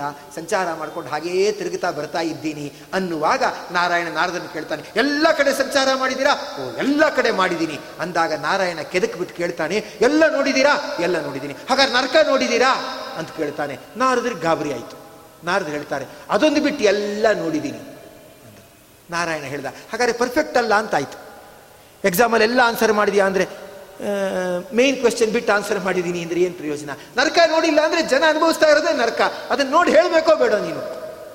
ಅದಕ್ಕೆ ಏನಂದ್ರೆ, ಸ್ವಾಮಿ ನೀನು ಅಪ್ಪಣೆ ಕೊಟ್ಟರೆ ಹೋಗ್ಬಿಟ್ಟು ಬರ್ತೀನಿ. ಭಗವಂತ ಅಪ್ಪಣೆ ಕೊಟ್ಟ. ಆಮೇಲೆ ಸರಿ, ಹೋಗುತ್ತೇನೆ ಅಂತ ಯಮಧರ್ಮನ ಹತ್ರ ಹೋದರು. ಯಮಧರ್ಮನ ಹತ್ರ ಹೋಗಿ, ನಾನು ನರಕದ ಒಳಗಡೆ ಬರಬೇಕು ಅಂತಿದ್ದೀನಿ ಅಂದರು. ನಿಮ್ಮಂತ ಅವರೆಲ್ಲ ಬರೋಕ್ಕಾಗಲ್ಲ? ಅಯೋಗ್ಯರಿಗೆ ಮಾತ್ರ ಅಲ್ಲಿ ಪಾಸ್ ಕೊಟ್ಟಿರೋದು ನಾವು. ನಿಮಗೆಲ್ಲ ಕೊಟ್ಟಿಲ್ಲ, ನೀವು ಬರೋಕ್ಕಾಗಲ್ಲ ಅಂತ ನಾರದು ನಕ್ಬಿಟ್ಟು ಹೇಳಿದ್ರು, ಇಂಥ ಪ್ರಾಬ್ಲಮ್ ಬರುತ್ತೆ ಅಂತಾನೆ ಇನ್ಫ್ಲೂಯೆನ್ಸ್ ತಂದಿದ್ದೀನಿ. ನಾರಾಯಣ ಹೇಳಿದ್ದಾನೆ ನೋಡ್ಕೊಂಡು ಬಾ ಅಂತ ಹೇಳಿದ್ದಾನೆ ಅದಕ್ಕೆ ನಾನು ಬಂದಿದ್ದೀನಿ. ಎಲ್ಲೋದ್ರೆ ಇನ್ಫ್ಲೂಯೆನ್ಸು ಇನ್ಫ್ಲೂಯೆನ್ಸ್ ಸರಿ, ಆಯಿತು, ನರಕಕ್ಕೆ ಹೋಗ್ಬೇಕಾದ್ರೂ ಇನ್ಫ್ಲೂಯೆನ್ಸ್ ನಂಬ್ತಿರೋ ಬಿಡ್ತಿರೋ ಐ ಸಿ ಯು ಒಳಗಡೆ ಹೋಗ್ಬೇಕಾದ್ರೂ ಇನ್ಫ್ಲೂಯೆನ್ಸ್ ಇರುತ್ತೆ. ಇಲ್ಲದೆ ಹೊರಗಡೆ ಹಾಕ್ಬಿಟ್ಟಿರ್ತಾರೋ ಅವನ ಪೇಷೆಂಟ್ನ ಎಲ್ಲಿ ಹೋದ್ರೂ ಇನ್ಫ್ಲೂಯೆನ್ಸ್ ಆಯಿತು ನಾರಾಯಣದ ಇನ್ಫ್ಲೂಯೆನ್ಸ್ ಇದೆ. ಅಂದಾಗ ಹೋದ್ರಂತೆ, ನರಕಕ್ಕೆ ಹೋಗಿದ್ದಾರೆ. ಆ ನರಕಕ್ಕೆ ಹೋಗಿದ್ರೆ ಅಲ್ಲಿ ಏನೇನು ಶಿಕ್ಷೆ ಕೊಡ್ತಾ ಇದ್ದಾರೆ ಅಂತ ನೋಡಿದ್ದಾರೆ ಏನೇನೋ ಪಾಪಕರ್ಮಗಳನ್ನೆಲ್ಲ ಮಾಡಿರ್ತಾರಲ್ಲ, ಅವ್ರನ್ನ ಕುದಿಯುತ್ತಿರುವ ಎಣ್ಣೆ ಇರುವ ಬಾಣಲೆಯಲ್ಲಿ ಆಚೆ ಈಚೆ ಹಾಕಿ ಹುರಿಯುತ್ತಾ ಇದ್ದಾರಂತೆ. ಅವ್ರು ಅಯ್ಯೋತ್ ಕುಕ್ಕೋತಾ ಇದ್ದಾರೆ. ತಲೆ ಎತ್ತಲಿಕ್ಕೆ ನೋಡ್ತಾರೆ, ಅದೇನೋ ಬಾಣಲೆಯಲ್ಲಿ ಬೋಂಡ ತಲೆ ಎತ್ತಲಿಕ್ಕೆ ನೋಡಿದ್ರೆ ತಲೆ ಕುಡ್ತಾರಲ್ಲ ಸರಿಯಾಗಿ ಎಣ್ಣೆ ಹೀರ್ಲಿ ಅಂತ. ಆ ಥರ ಅವ್ರನ್ನ ತಲೆ ಕುಡ್ತಾ ಇದ್ದಾರೆ. ಅವ್ರು ಆದರೂ ಬಿಟ್ಲಿಲ್ಲ, ತಲೆ ಎತ್ತು ನೋಡಿದ್ರಂತೆ. ನೋಡಿದ್ರೆ ನಾರದ್ರು ಬಂದಿರೋದು ಕಾಣಿಸ್ತಂತೆ ಆ ತಂಬೂರಿ ವೀಣೆ ಮೀಡ್ತಾ ಇದ್ದಾರೆ, ನಾರದರು ಬಂದಿದ್ದು ಕಾಣಿಸ್ತಂತೆ. ಆಗ ಇಪ್ಪತ್ತು, ಮೂವತ್ತು ಅನೇಕ ಬಾಣಲೆಗಳು ಅಲ್ಲಿ ಅನೇಕ ಥರ ಶಿಕ್ಷೆ ಕೊಡ್ತಿದ್ದಾರೆ. ಅವ್ರು ನೋಡ್ಬಿಟ್ಟು ಅವ್ರನ್ನ ನಾರದರು ನೋಡ್ಬಿಟ್ಟು, ನಾರದರೇ, ಅಯ್ಯೋ ಅಂತ ಕೂಗದ್ರಂತೆ. ನಾರದರಿಗೆ, ಅಯ್ಯೋ ಪಾಪ, ನರಕದಲ್ಲಿ ಎಷ್ಟು ಜನ ಕಷ್ಟಪಡ್ತಾ ಇದ್ದಾರಲ್ಲ ಅಂದ್ಬಿಟ್ಟು ಅವರ ಬಾಯಿಯಿಂದ ದಿಢೀರನೆ, ನಾರಾಯಣ ಅಂತ ನಾಮ ಬಂದ್ಬಿಡ್ತಂತೆ. ನಾರಾಯಣ ಅಂತ ನಾಮ ಬಂದಿದ್ದೇ ತಡ. ಏನಾಯಿತು ಅಂದರೆ ಆ ಬಾಣಲೆಯಲ್ಲಿ ಎಣ್ಣೆ ಎಲ್ಲ ಕುದೀತಾ ಇತ್ತಲ್ಲ ಪವರ್ ಕಟ್ ಆಗೋಯ್ತು. ಪವರ್ ಕಟ್ ಆದಾಗ ಬಾಣಲೆಯಲ್ಲಿ ಎಣ್ಣೆ ಕುದೀತಾ ಇಲ್ಲ. ಸುಮ್ಮನೆ ಇವರು ತಲೆ ಜಾಲರಿ ಆಡಿಸ್ತಾ ಇರಬೇಕಷ್ಟೇ ಯಮದೂತರು. ಅಲ್ಲೇನು ಕುದಿಯೋದೆಲ್ಲ ಹೊಟ್ಟೋಗ್ಬಿಟ್ಟಿದೆ. ಆಗ ಆ ನರಕದಲ್ಲಿ ಒದ್ದಾಡ್ತಾ ಇದ್ದವರೆಲ್ಲ ನಾರದ ನೋಡ್ಬಿಟ್ಟು, ನಾರದ, ನಾರದ್ರೆ, ನೀವು ಬಂದದ್ರಿಂದ ನಮಗೆ ದುಃಖ ಎಲ್ಲ ಪರಿಹಾರ ಆಯಿತು. ಅದರಿಂದ ಇನ್ನೊಂದು ಸತಿ ನಾರಾಯಣನ ನಾಮ ಹೇಳಿ. ಅದಂತೆ ಇನ್ನೊಂದು ಸತಿ ನಾರಾಯಣ ನಾಮ ಹೇಳಿದ್ರಂತೆ. ತಕ್ಷಣ ಯಮದೂತರು ಹೇಳಿದ್ರು, ಪವರ್ ಕಟ್ ಆಗಿದೆ, ಶಿಕ್ಷೆ ಕೊಡೋಕ್ಕಾಗ್ತಾ ಇಲ್ಲ, ನೆಕ್ಸ್ಟ್ ಬ್ಯಾಚ್ ಬೇರೆ ಕಾಯ್ತಾ ಇದೆ ಅಂತ ಓಡ್ ಹೋಗಿ ಯಮದೇವರಿಗೆ ಹೇಳಿದ್ರು. ಯಮದೇವರು ಬಂದರು. ಯಮದೇವರು ಬಂದ್ಬಿಟ್ಟು ನಾರದ್ರ ಹತ್ರ ಹೇಳ್ತಾರೆ, ನಾರದರೇ, ಏನೋ ಸ್ವಲ್ಪ ಒಳಗಡೆ ನೀವು ಬಂದಿದ್ರಿ, ಏನೋ ಸ್ವಲ್ಪ ಪ್ರಾಬ್ಲಮ್ ಆಗಿದೆ ಅಂತ ಹೇಳ್ತಿದ್ದಾರೆ, ಬನ್ನಿ ಹೋಗೋಣ ಅಂತ ನಾರದ್ರು ಹೇಳ್ತಾರೆ. ನಾನು ಹೋಗಲ್ಲ ನಾನು. ನಾನು ನಾರಾಯಣ ನಾಮ ಹೇಳ್ತೇನೆ ಅಂತ ನಾರಾಯಣ ನಾಮ ಹೇಳಿದ್ರಂತೆ. ಯಮನ ಗಾಬರಿ. ಇನ್ನೇನೋ ಕಳ್ಸಕ್ಕೆ ಹೋಗೋಣ? ಚಾತುರ್ಮಾಸ ಇಲ್ಲೇ ಕೂತ್ಕೊಂಡ್ಬಿಡ್ತೀನಿ ಅನ್ನೋಣ ಇನ್ನು. ನಾಲ್ಕು ತಿಂಗಳು ಯಾರಿಗೂ ಕೆಲಸ ಇರಲ್ಲ ಆಮೇಲೆ ಸುಮ್ಮನಾಗ್ಬಿಟ್ರಂತೆ ಹೇಳ್ತಾರೆ ಜಗನ್ನಾಥದಾಸರು ನರಕಸ್ತರನು ನಾರಾಯಣನ ನಾಮ ಸಲಹಿತು. ನಾರಾಯಣ ನಾರಾಯಣ ಅಂತ ಇದ್ರೆ, ಆ ನರಕಸ್ತರನು ಸಲಹಿತು, ನರಕಸ್ಥರನ್ನು ಅದು ಕಾಪಾಡಿತು ಅಂತ ಹೇಳ್ತಾರೆ. ಭಗವಂತನ ನಾಮಕ ಶಕ್ತಿ ಇದೆ. ಅದು ಹೇಳ್ತಾರೆ, ಸುರಾರಿಹ ಅಂತ ಭಗವಂತನ ಒಂದು ನಾಮ. ಅದಕ್ಕೆ ನಾವು ಸಾಧಾರಣವಾಗಿ ಮಾಡ್ತಕ್ಕಂಥ ಅರ್ಥ ಅಂದರೆ ಸುರ, ಅಂದ್ರೆ ಒಳ್ಳೆ ವಿಷಯಗಳಲ್ಲಿ ರಮಣವನ್ನ ಯಾರು ಮಾಡ್ತಾರೋ ಅವರನ್ನು ಸುರಾ ಅಂತ ಕರೀತಾರೆ. ಸು ಅಂದ್ರೆ ಒಳ್ಳೆಯದು, ರ ಅಂದ್ರೆ ರಮಣ ಮಾಡೋದು. ಯಾವುದು ಒಳ್ಳೆಯ ಥರನ ರಮಣ ಮಾಡ್ತಾ ಇರ್ತಾರೆ, ಅವರನ್ನು ಸುರಾ ಅಂತ ಕರೀತಾರೆ. ವಿಷಯ ಪದಾರ್ಥಗಳನ್ನೆಲ್ಲ. ಅತಿ ಸ್ವೀಟ್ ತಿಂತ ಇದ್ರೆ ರಮಣ ಅಲ್ಲ, ರೋಗ ಬರುತ್ತೆ. ಅದನ್ನು ಸುರಾ ಅಂತ ಅನ್ನಲ್ಲ ಭಗವಂತನ ನಾಮ, ಸಜ್ಜನರ ಸಂಘ, ಸಾಧನೆ ಇದನ್ನು ಮಾಡಿದ್ರೆ ಸುರಾ ಅಂತ ಕರೀತಾರೆ. ಅದು ಮಾಡೋಣ ಅಂದರೆ ಅರಿ. ಅದಕ್ಕೆ ತೊಂದರೆ ಕೊಡ್ತಾ ಇರುವ ರಾಕ್ಷಸರು ಇರ್ತಾರೆ. ಅವ್ರನ್ನ ಸುರಾರಿ.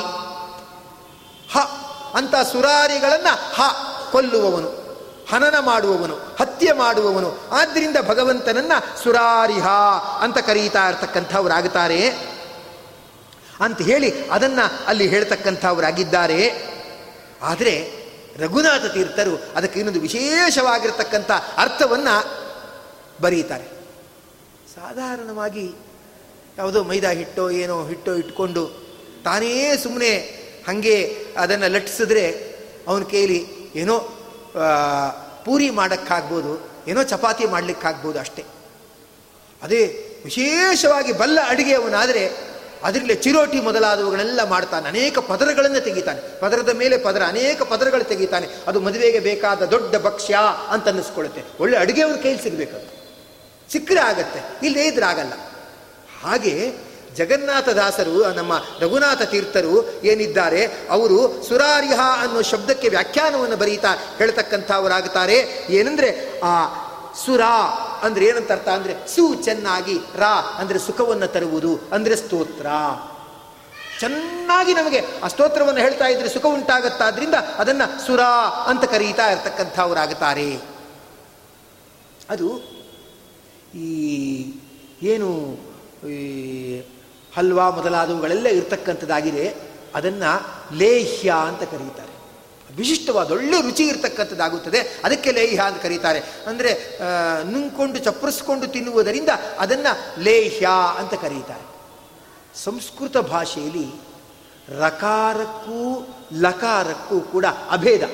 ರಲಯೋಹೋ ಅಭೇದ ಅಂತ ಇರತಕ್ಕಂಥದ್ದಾಗಿದೆ. ರಕಾರ ಬೇರೆ ಅಲ್ಲ, ಲಕಾರ ಬೇರೆ. ರಕಾರ ಹೇಳ, ಹೇಳಬೇಕಾದ ಕಡೆ ಲಕಾರ ಹೇಳ್ತಾರೆ. ಲಕಾರ ಹೇಳಬೇಕಾದ ಕಡೆ ರಕಾರವನ್ನು ಹೇಳ್ತಾರೆ. ಅದು ಒಂದು ಪರಂಪರೆಯಲ್ಲಿ ಹಾಗೆ ಬರ್ತಕ್ಕಂಥದ್ದಾಗಿದೆ. ಅದಿದೆ. ಅದು. ಆದ್ದರಿಂದ ಭಗವಂತನನ್ನು ಸುರ ಸುರ ಸುರ ಅಂದರೆ ಸ್ತೋತ್ರಗಳು. ಅದನ್ನೇನಾದರೂ ಹೇಳ್ತಾ ಇದ್ರೆ, ಭಗವಂತನ ಬಗ್ಗೆ ನಾವು ಸ್ತೋತ್ರಗಳನ್ನು ಹೇಳ್ತಾ ಇದ್ರೆ, ಆ ಆ ಅಂದರೆ ಚೆನ್ನಾಗಿ, ಆ ಜನ್ಮ ಬ್ರಹ್ಮಚಾರಿ, ಅಂದರೆ ಜನ್ಮ ಫುಲ್ ಬ್ರಹ್ಮಚಾರಿ ಅಂತ. ಹುಟ್ಟಿದಾಗ ಎಲ್ಲರೂ ಬ್ರಹ್ಮಚಾರಿ ಆಗೇ ಇರ್ತಾರೆ. ಜನ್ಮದಿಂದ ಬ್ರಹ್ಮಚಾರಿ ಅಲ್ಲ. ಆ ಜನ್ಮ ಅಂದರೆ ಮುಂದಿನ ಜನ್ಮ ತನಕ ಬ್ರಹ್ಮಚಾರಿ ಅಂತ, ಆ ಅಂದರೆ ಫುಲ್ ಅಂತ ಅಭಿಪ್ರಾಯ. ಸುರ ಆ ಸ್ತೋತ್ರವನ್ನ ಆ ಚೆನ್ನಾಗಿ ಕೇಳುತ್ತಾ ಲಿಹ. ಲಿಹ ಅಂದರೆ ಲೇಹ. ನಾಲ್ಗೇನ ಆಚೆ, ಈಚೆ ಆಡಿಸೋದ್ರಿಂದ ಅದನ್ನ ಲೇಹ್ಯ ಅಂತ ಕರೀತಾರೆ. ರಿಹ ಅಂದರೆ ಲಿಹ. ಲಿಹ ಅಂದರೆ ದೇವರು ತಲೆದೂಗ್ತಾನಂತೆ. ನಾವೇನಾದರೂ ಸ್ತೋತ್ರವನ್ನು ಹೇಳಿಬಿಟ್ರೆ, ಚೆನ್ನಾಗಿ ಸ್ತೋತ್ರವನ್ನು ಹೇಳಿಬಿಟ್ರೆ ಆ ಸ್ತೋತ್ರವನ್ನು ಕೇಳ್ತಾ ಏನು ಮಾಡ್ತಾನೆ? ಭಗವಂತ ತಲೆದೂಗ್ತಾನಂತೆ. ಇನ್ನು ಹೇಳು ಇನ್ನು ಹೇಳು ಅಂತ. ಬೃಹತಿ ಸಹಸ್ರವನ್ನಂತೂ ವಿಶ್ವಾಮಿತ್ರರು ಹೇಳಿದಾಗ ಇನ್ನೊಂದು ಸತಿ ಹೇಳು ಅಂತ ತಲೆದೂಗಿದ್ದಾನೆ. ಅದು ಹೇಳಿ ಮುಗಿಸಿದ ಮೇಲೆ ಇನ್ನೂ ಒಂದು ಸತಿ ಹೇಳು ಅಂತ ತಲೆದೂಗಿದ್ದಾನೆ. ಮೂರನೇ ಸತಿ ಇನ್ನೊಂದು ಸತಿ ಹೇಳು ಅಂತ ತಲೆದೂಗಿದ್ದಾನೆ. ಸುರಾರಿಹ. ಅದು ಏನಾಯಿತು ಅಂದರೆ ವಾದೀಂದ್ರ ತೀರ್ಥರು ಗುರುಗುಣ ಸ್ತವನವನ್ನ ಮಾಡಿ ಆ ರಾಘವೇಂದ್ರ ಸ್ವಾಮಿಗಳಿಗೆ ಅರ್ಪಣೆ ಮಾಡಿದಾಗ ಇಡೀ ವೃಂದಾವನವೇ ತಲೆದೂಗುತ್ತಂತೆ. ಆ ವೃಂದಾವನಕ್ಕೆ ಹಾಕಿದ ಹಾರ ಅದು ವಾದೀಂದ್ರನ ಮೇಲೆ ಬಿತ್ತಂತೆ. ಅಂದರೆ ರಾಘವೇಂದ್ರ ಸ್ವಾಮಿಗಳಿಗಾಗಲಿ ರಾಮಚಂದ್ರನಿಗಾಗಲಿ ಏನು ಬೇಕಾಗಿದೆ ಅಂದರೆ ಸ್ತೋತ್ರ ಬೇಕಾಗಿದೆ. ಅದರಿಂದ ದೇವರನ್ನ ಏನಂತ ಕರೀತಾರೆ ಅಂದರೆ ಸುರಾರಿಹ. ಸ್ತೋತ್ರ ಹೇಳ್ತಾ ಇದ್ರೆ ಅದನ್ನು ಚಪ್ಪರಿಸಿಕೊಂಡು ಕೇಳ್ತಾ ಇರ್ತಕ್ಕಂಥವನಾಗ್ತಾನೆ, ತಲೆದೂಗ್ತಾ. ಆದ್ದರಿಂದ ಭಗವಂತನ ಏನಂತ ಕರೀಬೇಕಂದ್ರೆ ಸುರಾರಿಹ ಅಂತ ಕರೀಬೇಕು. ನೀವು ಚೆನ್ನಾಗಿ ಸ್ತೋತ್ರ ಹೇಳಿ. ಸ್ತೋತ್ರ ಹೇಳಿದ್ರೆ ತಲೆದೂಗಿಕೊಂಡು ಆ ಭಗವಂತ ಏನು ಮಾಡ್ತಾನೆ, ಅದನ್ನು ಕೇಳಿ ಅನುಗ್ರಹವನ್ನು ಮಾಡ್ತಾನೆ. ಅಂತ ಹೇಳಿ ಅದನ್ನು ಇಲ್ಲಿ ಹೇಳ್ತಕ್ಕಂಥವರಾಗಿದ್ದಾರೆ. ಹೀಗೆ ಅದನ್ನು ಅಲ್ಲಿ ತಿಳಿಸ್ತಾ ಇರ್ತಕ್ಕಂಥವರಾಗುತ್ತಾರೆ. ಹಾಗೆ ಅನೇಕ ಶಬ್ದಗಳು ಇರತಕ್ಕಂಥದ್ದಾಗಿದೆ. ಅನೇಕ ಶಬ್ದಗಳನ್ನು ಹೇಳ್ತಾ ತಿಳಿಸ್ತಾ ಇದ್ದಾರೆ. ಏನಂದರೆ ಅಹಸ್ಸಂವರ್ತಕ ಅಂತ ಶಬ್ದ. ತುಂಬ ಶಬ್ದಗಳಿದೆ. ಒಂದೊಂದಕ್ಕೂ ತುಂಬ ಅನೇಕ ಅರ್ಥಗಳನ್ನು ಬರೀತಾ ಇದ್ದಾರೆ. ಅಹ ಸಂವರ್ತಕ ಅಂದರೆ ಆ ಹಗಲನ್ನು ನಡೆಸುವವನು. ಹಗಲನ್ನು ನಡೆಸುವವನು ಅಂದರೆ ಸೂರ್ಯನಿಂದ ಸೂರ್ಯೋದಯವನ್ನು ಮಾಡಿಸಿ ಬೆಳಕು ಬೀರುತ್ತಾ ಅವನು ಜಗತ್ತನ್ನು ದಿನವನ್ನು ನಡೆಸ್ತಾನಾದ್ರಿಂದ ಆ ಭಗವಂತನಿಗೆ ಅಹಸ್ಸಂವರ್ತಕ ಅನ್ನುವ ಅರ್ಥ ಅಂತ ಎಲ್ಲ ವ್ಯಾಖ್ಯಾನಕಾರರು ಬರೀತಾರೆ. ಶೇಷಚಂದ್ರಿಕಾಚಾರ್ಯ ಕೈಗೆ ಬಂದುಬಿಟ್ರೆ ಅವ್ರು ಬರೆಯೋ ಅರ್ಥನೇ ಬೇರೆ. ಅವರು ಶೇಷಚಂದ್ರಿಕಾಚಾರ್ಯರು ಅದಕ್ಕೆ ಅರ್ಥವನ್ನು ಬರೀತಾ ಹೇಳ್ತಕ್ಕಂಥವರಾಗುತ್ತಾರೆ. ಆಹಾಹಾ ಅಂದರೆ ಬೆಳಕು. ಬೆಳಕು ಅಂದರೆ ಯಾವುದು ಗೊತ್ತಾ? ಈ ಬೆಳಕು ಬೆಳಕಲ್ವಂತೆ. ರಾಘವೇಂದ್ರ ಸ್ವಾಮಿಗಳನ್ನ ಸ್ತೋತ್ರ ಮಾಡ್ತಾ ಹೇಳ್ತಾರೆ, ಯದ್ಭಾನು ಯತ್ಕೃಶಾನು ಯದಮೃತ ಯದ್ ಯದ್ಗ್ರಹೇಶು ಉದಿತೇಶು ಜ್ಯೋತಿರ್ಯತ್ತಾರಕಾಸು ಪ್ರದಿತ ಮಣಿಷು ಯತು ಯಚ್ಚ ಸೌಧಾಮಿನೀಶು. ರಾಯಿದೆ ಒಂದೊಂದೊಂದು ಒಂದೊಂಥರ ಬೆಳಕು ಬರ್ತಾ ಇರುತ್ತೆ. ಸೂರ್ಯ, ಅದರಿಂದ ಒಂಥರ ಬೆಳಕು. ಬಟ್ಟೆ ಒಣಗೋದು, ಅದು ಮಾಡೋದು, ಇದು ಮಾಡೋದು, ಗಿಡಗಳು ಬೆಳೆಯೋದು, ಆ ಥರ ಬೆಳಕು. ಸೂರ್ಯನಿಂದ ಒಂಥರ ಕೆಲಸ ಆಗುತ್ತೆ. ಚಂದ್ರನಿಂದ ಇನ್ನೊಂಥರ ಕೆಲಸ ಆಗುತ್ತೆ. ಅದು ತಂಪು. ತಂಪಾಗಿ ಏನೇನು ಬೇಕೋ ಅದು ಕೆಲಸ ಆಗುತ್ತೆ. ಇನ್ನೊಂದು, ಇದು ಎರಡರಿಂದ ಒಂದು ಕೆಲಸ ಆಗುತ್ತೆ. ಆದರೆ ಅಡುಗೆ ಇಡುಗೆ ಆಗಲ್ಲ. ಅಡುಗೆ ಆಗಬೇಕಾದ್ರೆ ಬೆಂಕಿ ಉರಿಬೇಕು. ಅದರಿಂದ ಒಂಥರ. ಎಲ್ಲ ತೇಜಸ್ಸೇ. ಆದರೆ ಸೂರ್ಯನಿಂದ ಒಂಥರ ಕೆಲಸ. ಚಂದ್ರನಿಂದ ಒಂಥರ ಕೆಲಸ. ಇದರಿಂದ ಒಂಥರ ಕೆಲಸ. ನಕ್ಷತ್ರ, ಅದರಿಂದ ಒಂಥರ ಕೆಲಸ. ಯದ್ಭಾನು ಯತ್ಕೃಶಾನು ಯದಮೃತ ಕಿರಣೆ ಯದ್ಗ್ರಹೇಶು, ಉದಿತೇಶು, ಜ್ಯೋತಿರ್ಯತ್ ತಾರಕಾಸು ಪ್ರತಿತಮಣಿಷು ಇನ್ನು ಕೆಲವೆಲ್ಲ ಇದೆ. ಮಣಿಗಳು ಯೋಚನೆನೇ ಇಲ್ಲ. ಅದಕ್ಕೆ ಎಣ್ಣೆ ಹಾಕಬೇಕಾಗಿಲ್ಲ, ಬೆಂಕಿ ಹಚ್ಚಬೇಕಾಗಿಲ್ಲ, ಸದಾ ಬೆಳಕು ಕೊಡ್ತಾ ಇರುತ್ತೆ. ಕರ್ಪೂರನ ಪ್ರಯೋಜನನೇ ಇಲ್ಲ. ಇಟ್ಕೊಂಡ್ರೆ ಬಿಸಿ, ಆದ್ಮೇಲೆ ಮಸಿ. ಕರ್ಪೂರ ಪ್ರಯೋಜನ ಇಲ್ಲ. ಮಣಿಗಳು ಉಂಟಲ್ಲ, ಅದು ಒಳ್ಳೆ ಪ್ರಶಸ್ತವಾದ ಬೆಳಕು ಕೊಡ್ತಾ ಇರುತ್ತೆ. ರಾಯರೇ, ಸೂರ್ಯ ಒಂಥರ, ಚಂದ್ರ ಒಂಥರ, ಮಣಿ ಒಂಥರ, ತಾರಕ ಒಂಥರ, ಜ್ಯೋತಿ ಒಂಥರ, ಚಂದ್ರ ಒಂಥರ. ಆದರೆ ಅದೆಲ್ಲ ಸೇರಿಬಿಟ್ರೆ ನೀವು ಇನ್ನೊಂದು ಥರ ರಾಯರೇ. ನಿಮ್ಮ ತೇಜಸ್ಸಿನ ಮುಂದೆ ಯಾವುದೂ ಇಲ್ಲ. ಯಾಕಂದ್ರೆ ಆ ಎಲ್ಲ ಸೂರ್ಯ ಚಂದ್ರ ಎಲ್ಲ ಇದ್ದಾರೆ. ದೇವರನ್ನ ತೋರಿಸ್ತಾರಾ? ತೋರ್ಸಕ್ಕಾಗಲ್ಲ. ಹಳ್ಳ ಎಲ್ಲಿದೆ ಅಂತ ತೋರಿಸ್ಬೋದಷ್ಟೆ. ದೇವರನ್ನ ತೋರ್ಸಕ್ಕಾಗಲ್ಲ. ರಾಯರೇ ನಿಮ್ಮ ಗ್ರಂಥ ನೋಡಿಬಿಟ್ರೆ, ನಿಮ್ಮ ಹೃದಯದಲ್ಲಿರುವ ಪ್ರಕಾಶ ನೋಡಿಬಿಟ್ರೆ, ಅಂತರ್ಯಾಮಿಯಾದ ಭಗವಂತನ್ನೇ ತೋರಿಸ್ಬಿಡುವ ಮಹಾನುಭಾವರು ನೀವು ಅಂತ ಹೇಳ್ತಾರೆ. ಯಾಕೆ ಈ ಮಾತು ಹೇಳ್ತಿದ್ದೀನಿ ಅಂದರೆ ಅಹಹಾ ಅಂದರೆ ದೇವರ ಬಗ್ಗೆ ಬೆಳಕು ಬೀರುವ ಜ್ಞಾನಿಗಳನ್ನು ಅಹಹಾ ಅಂತ ಕರೀತಾರೆ. ಸೂರ್ಯನ ದಿನವನ್ನು ಸಂಚಾರ ಮಾಡುವವನು ಅಂತ ಒಂದರ್ಥ. ಇನ್ನೊಂದು ಅಹಹಾ ಅಂದರೆ ಯಾರು? ಬೆಳಕು ಬೀರುವ ಜ್ಞಾನಿಗಳನ್ನ ಅಹಹಾ ಅಂತ ಕರೀತಾರೆ. ಅವ್ರು ಇರೋಷ್ಟೊತ್ತಿಗೆ ನಮಗೆ ದೇವರ ಬಗ್ಗೆ ಸ್ಮರಣೆ ಬರುತ್ತೆ. ಇಲ್ಲದೇ ಇದ್ರೆ ಸ್ಮರಣೆ ಬರ್ತಿತ್ತಾ? ಅದರಿಂದ ಅಹಹಾ ಅಂದರೆ ಯಾರು? ಜ್ಞಾನಿಗಳು. ಅವರನ್ನು ಸಂ ಚೆನ್ನಾಗಿ ವರ್ತ ಇರುವ ಹಾಗೆ ಭಗವಂತ ಕಾಪಾಡ್ತಾ ಇದ್ದಾನೆ. ಅದರಿಂದ ಇವತ್ತಿಗೂ ಕೂಡ ವ್ಯಾಸರಾಜರ ಆರಾಧನೆ, ಶೇಷಚಂದ್ರಿಕಾಚಾರ್ಯರ ಆರಾಧನೆ, ವಾದಿರಾಜರ ಆರಾಧನೆ, ರಘುತ್ತಮರ ಆರಾಧನೆ ಇಂತೆಲ್ಲ ಆರಾಧನೆಗಳು ಅಂತ ಏನು ವೈಭವ ನಡೀತಾ ಇರುತ್ತೆ, ಆ ವೈಭವ ಎಲ್ಲ ಯಾಕೆ ಭಗವಂತ ನಡೆಸ್ತಾ ಇದ್ದಾನಂದ್ರೆ, ಆ ಜ್ಞಾನಿಗಳು ಅವ್ರು ಚೆನ್ನಾಗಿ ಮೆರಿಬೇಕು ಅವ್ರ ಆರಾಧನೆ ಆದಾಗ ಜನರಿಗೆಲ್ಲ ಗೊತ್ತಾಗಬೇಕು, ಅವ್ರುಗಳೆಲ್ಲ ಉದ್ಧಾರ ಆಗಬೇಕು ಅಂತ ಜ್ಞಾನಿಗಳ ಆರಾಧನೆಯ ಮೂಲಕ ಜನರನ್ನು ಮೆರೆಸ್ತಾ ಇದ್ದಾರೆ. ಅದಕ್ಕೆ ದೇವರಿಗೆ ಏನಂತ ಹೆಸರು? ಅಹಸ್ಸಂವರ್ತಕ ಅಂತ ಹೆಸರು. ಎಲ್ಲಾದರೂ ಆರಾಧನೆಗೆ ಹೋದರೆ ಈ ಶಬ್ದ ಜ್ಞಾಪಿಸ್ಕೋಬೇಕು. ಅಹಸ್ಸಂವರ್ತಕ ಅಂತ. ಏನು ರಾಯರಿಗೆ? ಬೆಳ್ಳಿ ಕವಚ ಬರುತ್ತೆ, ಚಿನ್ನದ ಕವಚ ಬರುತ್ತೆ. ಏನೇನೋ ಚಿನ್ನದ ಕಣ್ಣು ಹಾಕ್ತಾರೆ, ಚಿನ್ನದ ಕವಚ ಹಾಕ್ತಾರೆ, ರಾಯರು ಆಶ್ಚರ್ಯ ಪಡ್ತಾರೆ. ಅವರು ಭಗವಂತನಿಗೆ ಮುಖ ಒಂದಾವನೆ ವೃಂದಾವನ ಈ ಥರ ಇದೆ. ಅವರು ಭಗವಂತನಿಗೆ ಈ ಮುಖ ಮಾಡಿ ನಿಂತಿರ್ತಾರೆ. ಇವರು ಅವರ ಬೆನ್ನಿಗೆ ಚಿನ್ನದ ಕವಚ ಹಾಕ್ತಾರೆ. ರಾಯರಂತಾರೆ ನನಗೇನೇನೋ ಬೆನ್ಮೇಲೆ ಹಾಕ್ತಾ ಇದ್ದಾರಪ್ಪ, ನಮ್ಮ ಪಾಠ ನಾನು ದೇವ್ರ ಧ್ಯಾನ ಮಾಡ್ತೀನಿ ನನಗೇನೇನೋ ಬೆನ್ಮೇಲೆ ಹಾಕ್ತಾ ಇದ್ದಾರಲ್ಲ ಅಂತ ರಾಯರು ಅಂದ್ಕೊಳ್ತಾರೆ. ಭಗವಂತ ಹೇಳ್ತಾನೆ, ನೀನು ನನ್ನ ಧ್ಯಾನ ಮಾಡ್ತಿದೆಯಲ್ಲ, ಅದಕ್ಕೆ ನಾನು ನಿನ್ನ ಮೆರೆಸ್ತಾ ಇದ್ದೀನಿ. ಅಹಸ್ಸಂವರ್ತಕ ಜ್ಞಾನಿಗಳನ್ನು ಮೆರೆಸ್ತಾ ಇರುವುದರಿಂದ ಭಗವಂತನಿಗೆ ಇರುವ ಹೆಸರೇನು? ಅಹಸ್ಸಂವರ್ತಕ ಅಂಥೇಳಿ ಅದನ್ನು ಹೇಳ್ತಕ್ಕಂಥವ್ರಾಗ್ತಾ ಇದ್ದಾರೆ. ಆದ್ದರಿಂದ ಆ ರೀತಿಯಾಗಿ ತೋರಿಸಿ ಹೇಳ್ತಕ್ಕಂಥವ್ರಾಗ್ತಾರೆ. ಏನಂದರೆ ಹಾಗೆ ತೀರ್ಥಕರಹ, ತೀರ್ಥಂಕರಹ ಅಥವಾ ತೀರ್ಥಕರಹ ಅಂತ ಭಗವಂತನ ವಿಶೇಷವಾಗಿರ್ತಕ್ಕಂಥ ನಾಮ. ತೀರ್ಥ ಅಂದರೆ ಪವಿತ್ರ, ಕರ ಅಂದರೆ ಕೈ. ಪವಿತ್ರವಾದ ಕೈಗಳುಳ್ಳವನು. ಆದ್ದರಿಂದ ಭಗವಂತನ ಏನಂತ ಕರೆಯುತ್ತಾರೆ ತೀರ್ಥಕರಹ ಅಂತ ಕರೆಯುತ್ತಾರೆ ಈ ಅರ್ಥ ಎಲ್ಲ ವ್ಯಾಖ್ಯಾನಕಾರರು ಈ ಅರ್ಥ ಹೇಳ್ತಾರೆ. ತೀರ್ಥ ಅಂದರೆ ಪವಿತ್ರವಾದ ಕರಹ, ಕೈಗಳುಳ್ಳವನು. ಆದ್ದರಿಂದ ಭಗವಂತನನ್ನ ತೀರ್ಥಕರಹ ಅಂತ ಕರೀತಾರೆ. ಅದನ್ನು ಅಮೃತ ಹಸ್ತ ಅಂತಾರಲ್ಲ. ಅವರು ಮುಟ್ಟಿದ್ದೆಲ್ಲ ಸರಿಯಾಗತ್ತೆ ಅಂತಾರಲ್ಲ. ಅದೇ ಅಭಿಪ್ರಾಯದಲ್ಲಿ ಭಗವಂತನನ್ನ ಕರೀತಾರೆ ತೀರ್ಥಕರಹ ಅಂತ ಕರೀತಾರೆ. ಆದರೆ ನಿಜವಾದ ತೀರ್ಥದ ಅಭಿಪ್ರಾಯ ಏನು? ತೀರ್ಥ ಅಂದರೆ ಏನು? ಪಾಪದಿಂದ ದಾಟಿಸುವುದರಿಂದ ಅದನ್ನು ತೀರ್ಥ ಅಂತ ಕರೀತಾರೆ. ಏನೋ ಪಾಪ ಮಾಡಿರ್ತೇವೆ, ತೀರ್ಥಕ್ಷೇತ್ರಕ್ಕೆ ಹೋದರೆ ಪಾಪ ಪರಿಹಾರ ಆಗುತ್ತೆ. ತೀರ್ಥ ಅಂದರೆ ದಾಟಿಸುವುದು. ನಮ್ಮ ತಂದೆ ತಾಯಿಗಳನ್ನು ತೀರ್ಥರೂಪು ಅಂತ ಕರೀತೇವೆ.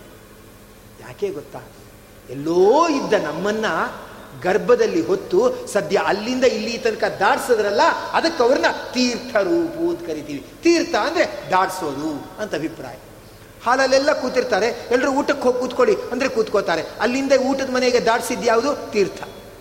ತೀರ್ಥ ಅಂದರೆ ದಾಡಿಸೋದು ತಂದೆ ತಾಯಿಗಳನ್ನ ತೀರ್ಥರೂಪು ತೀರ್ಥರೂಪು ಸಮಾನರಾದ ಅಂತ ಎಲ್ಲ ಬರೀತಾ ಇದ್ರು ಕಾಗದದಲ್ಲಿ. ಈಗ ಮೊಬೈಲ್ ಬಂದ್ಬಿಟ್ಟು ಎಲ್ಲ ಹೊಟ್ಟೈತು ಏನು, ಏನೂ ಗೊತ್ತಿಲ್ಲ ಈಗ. ಏನೋ ದೇವರಾಯರ ಮಠಕ್ಕೆ ಬಂದರೆ ತೀರ್ಥ ಪ್ರಸಾದ ಅಂತ ಒಂದು ಗೊತ್ತಾಗುತ್ತೆ. ಇಲ್ಲ ಅದು ಗೊತ್ತಾಗಲ್ಲ. ಒಂದೇ ಶಬ್ದ ಗೊತ್ತಾಗೋದು. ತೀರಿ ಹೋದರು ಅಂತ ಅಷ್ಟೇ ಗೊತ್ತಾಗೋದು ವಿನ. ತೀರ್ಥ ಅನ್ನೋ ಶಬ್ದನೇ ಹೊಟ್ಟೋಗ್ಬಿಟ್ಟಿದೆ.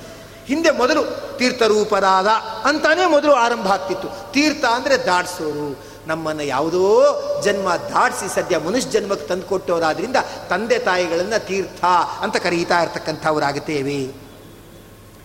ಹಾಗೇನೆ ಕಷ್ಟ ಬಂದರೆ ರೋಗಾರ್ತು ಮುಚ್ಚತೆ ರೋಗಾತ್, ಬದ್ಧೋ ಮುಚ್ಚೀತ ಬಂಧನಾತ್. ರೋಗದಿಂದ ದಾಡ್ಸತ್ತೆ ಬಂಧನದಿಂದ ದಾಡ್ಸತ್ತೆ ಅದಕ್ಕೆ ಅದನ್ನೆಲ್ಲ ಏನಂತ ಕರೀತಾ ಇರ್ತಕ್ಕಂಥವರಾಗಿದ್ದಾರೆ ಅಂದರೆ ನಮ್ಮನ್ನು ದಾಡಿಸೋದ್ರಿಂದ ಆ ಸ್ತೋತ್ರಗಳನ್ನು ತೀರ್ಥ ತೀರ್ಥ ಅಂತ ಕರೀತಾರೆ.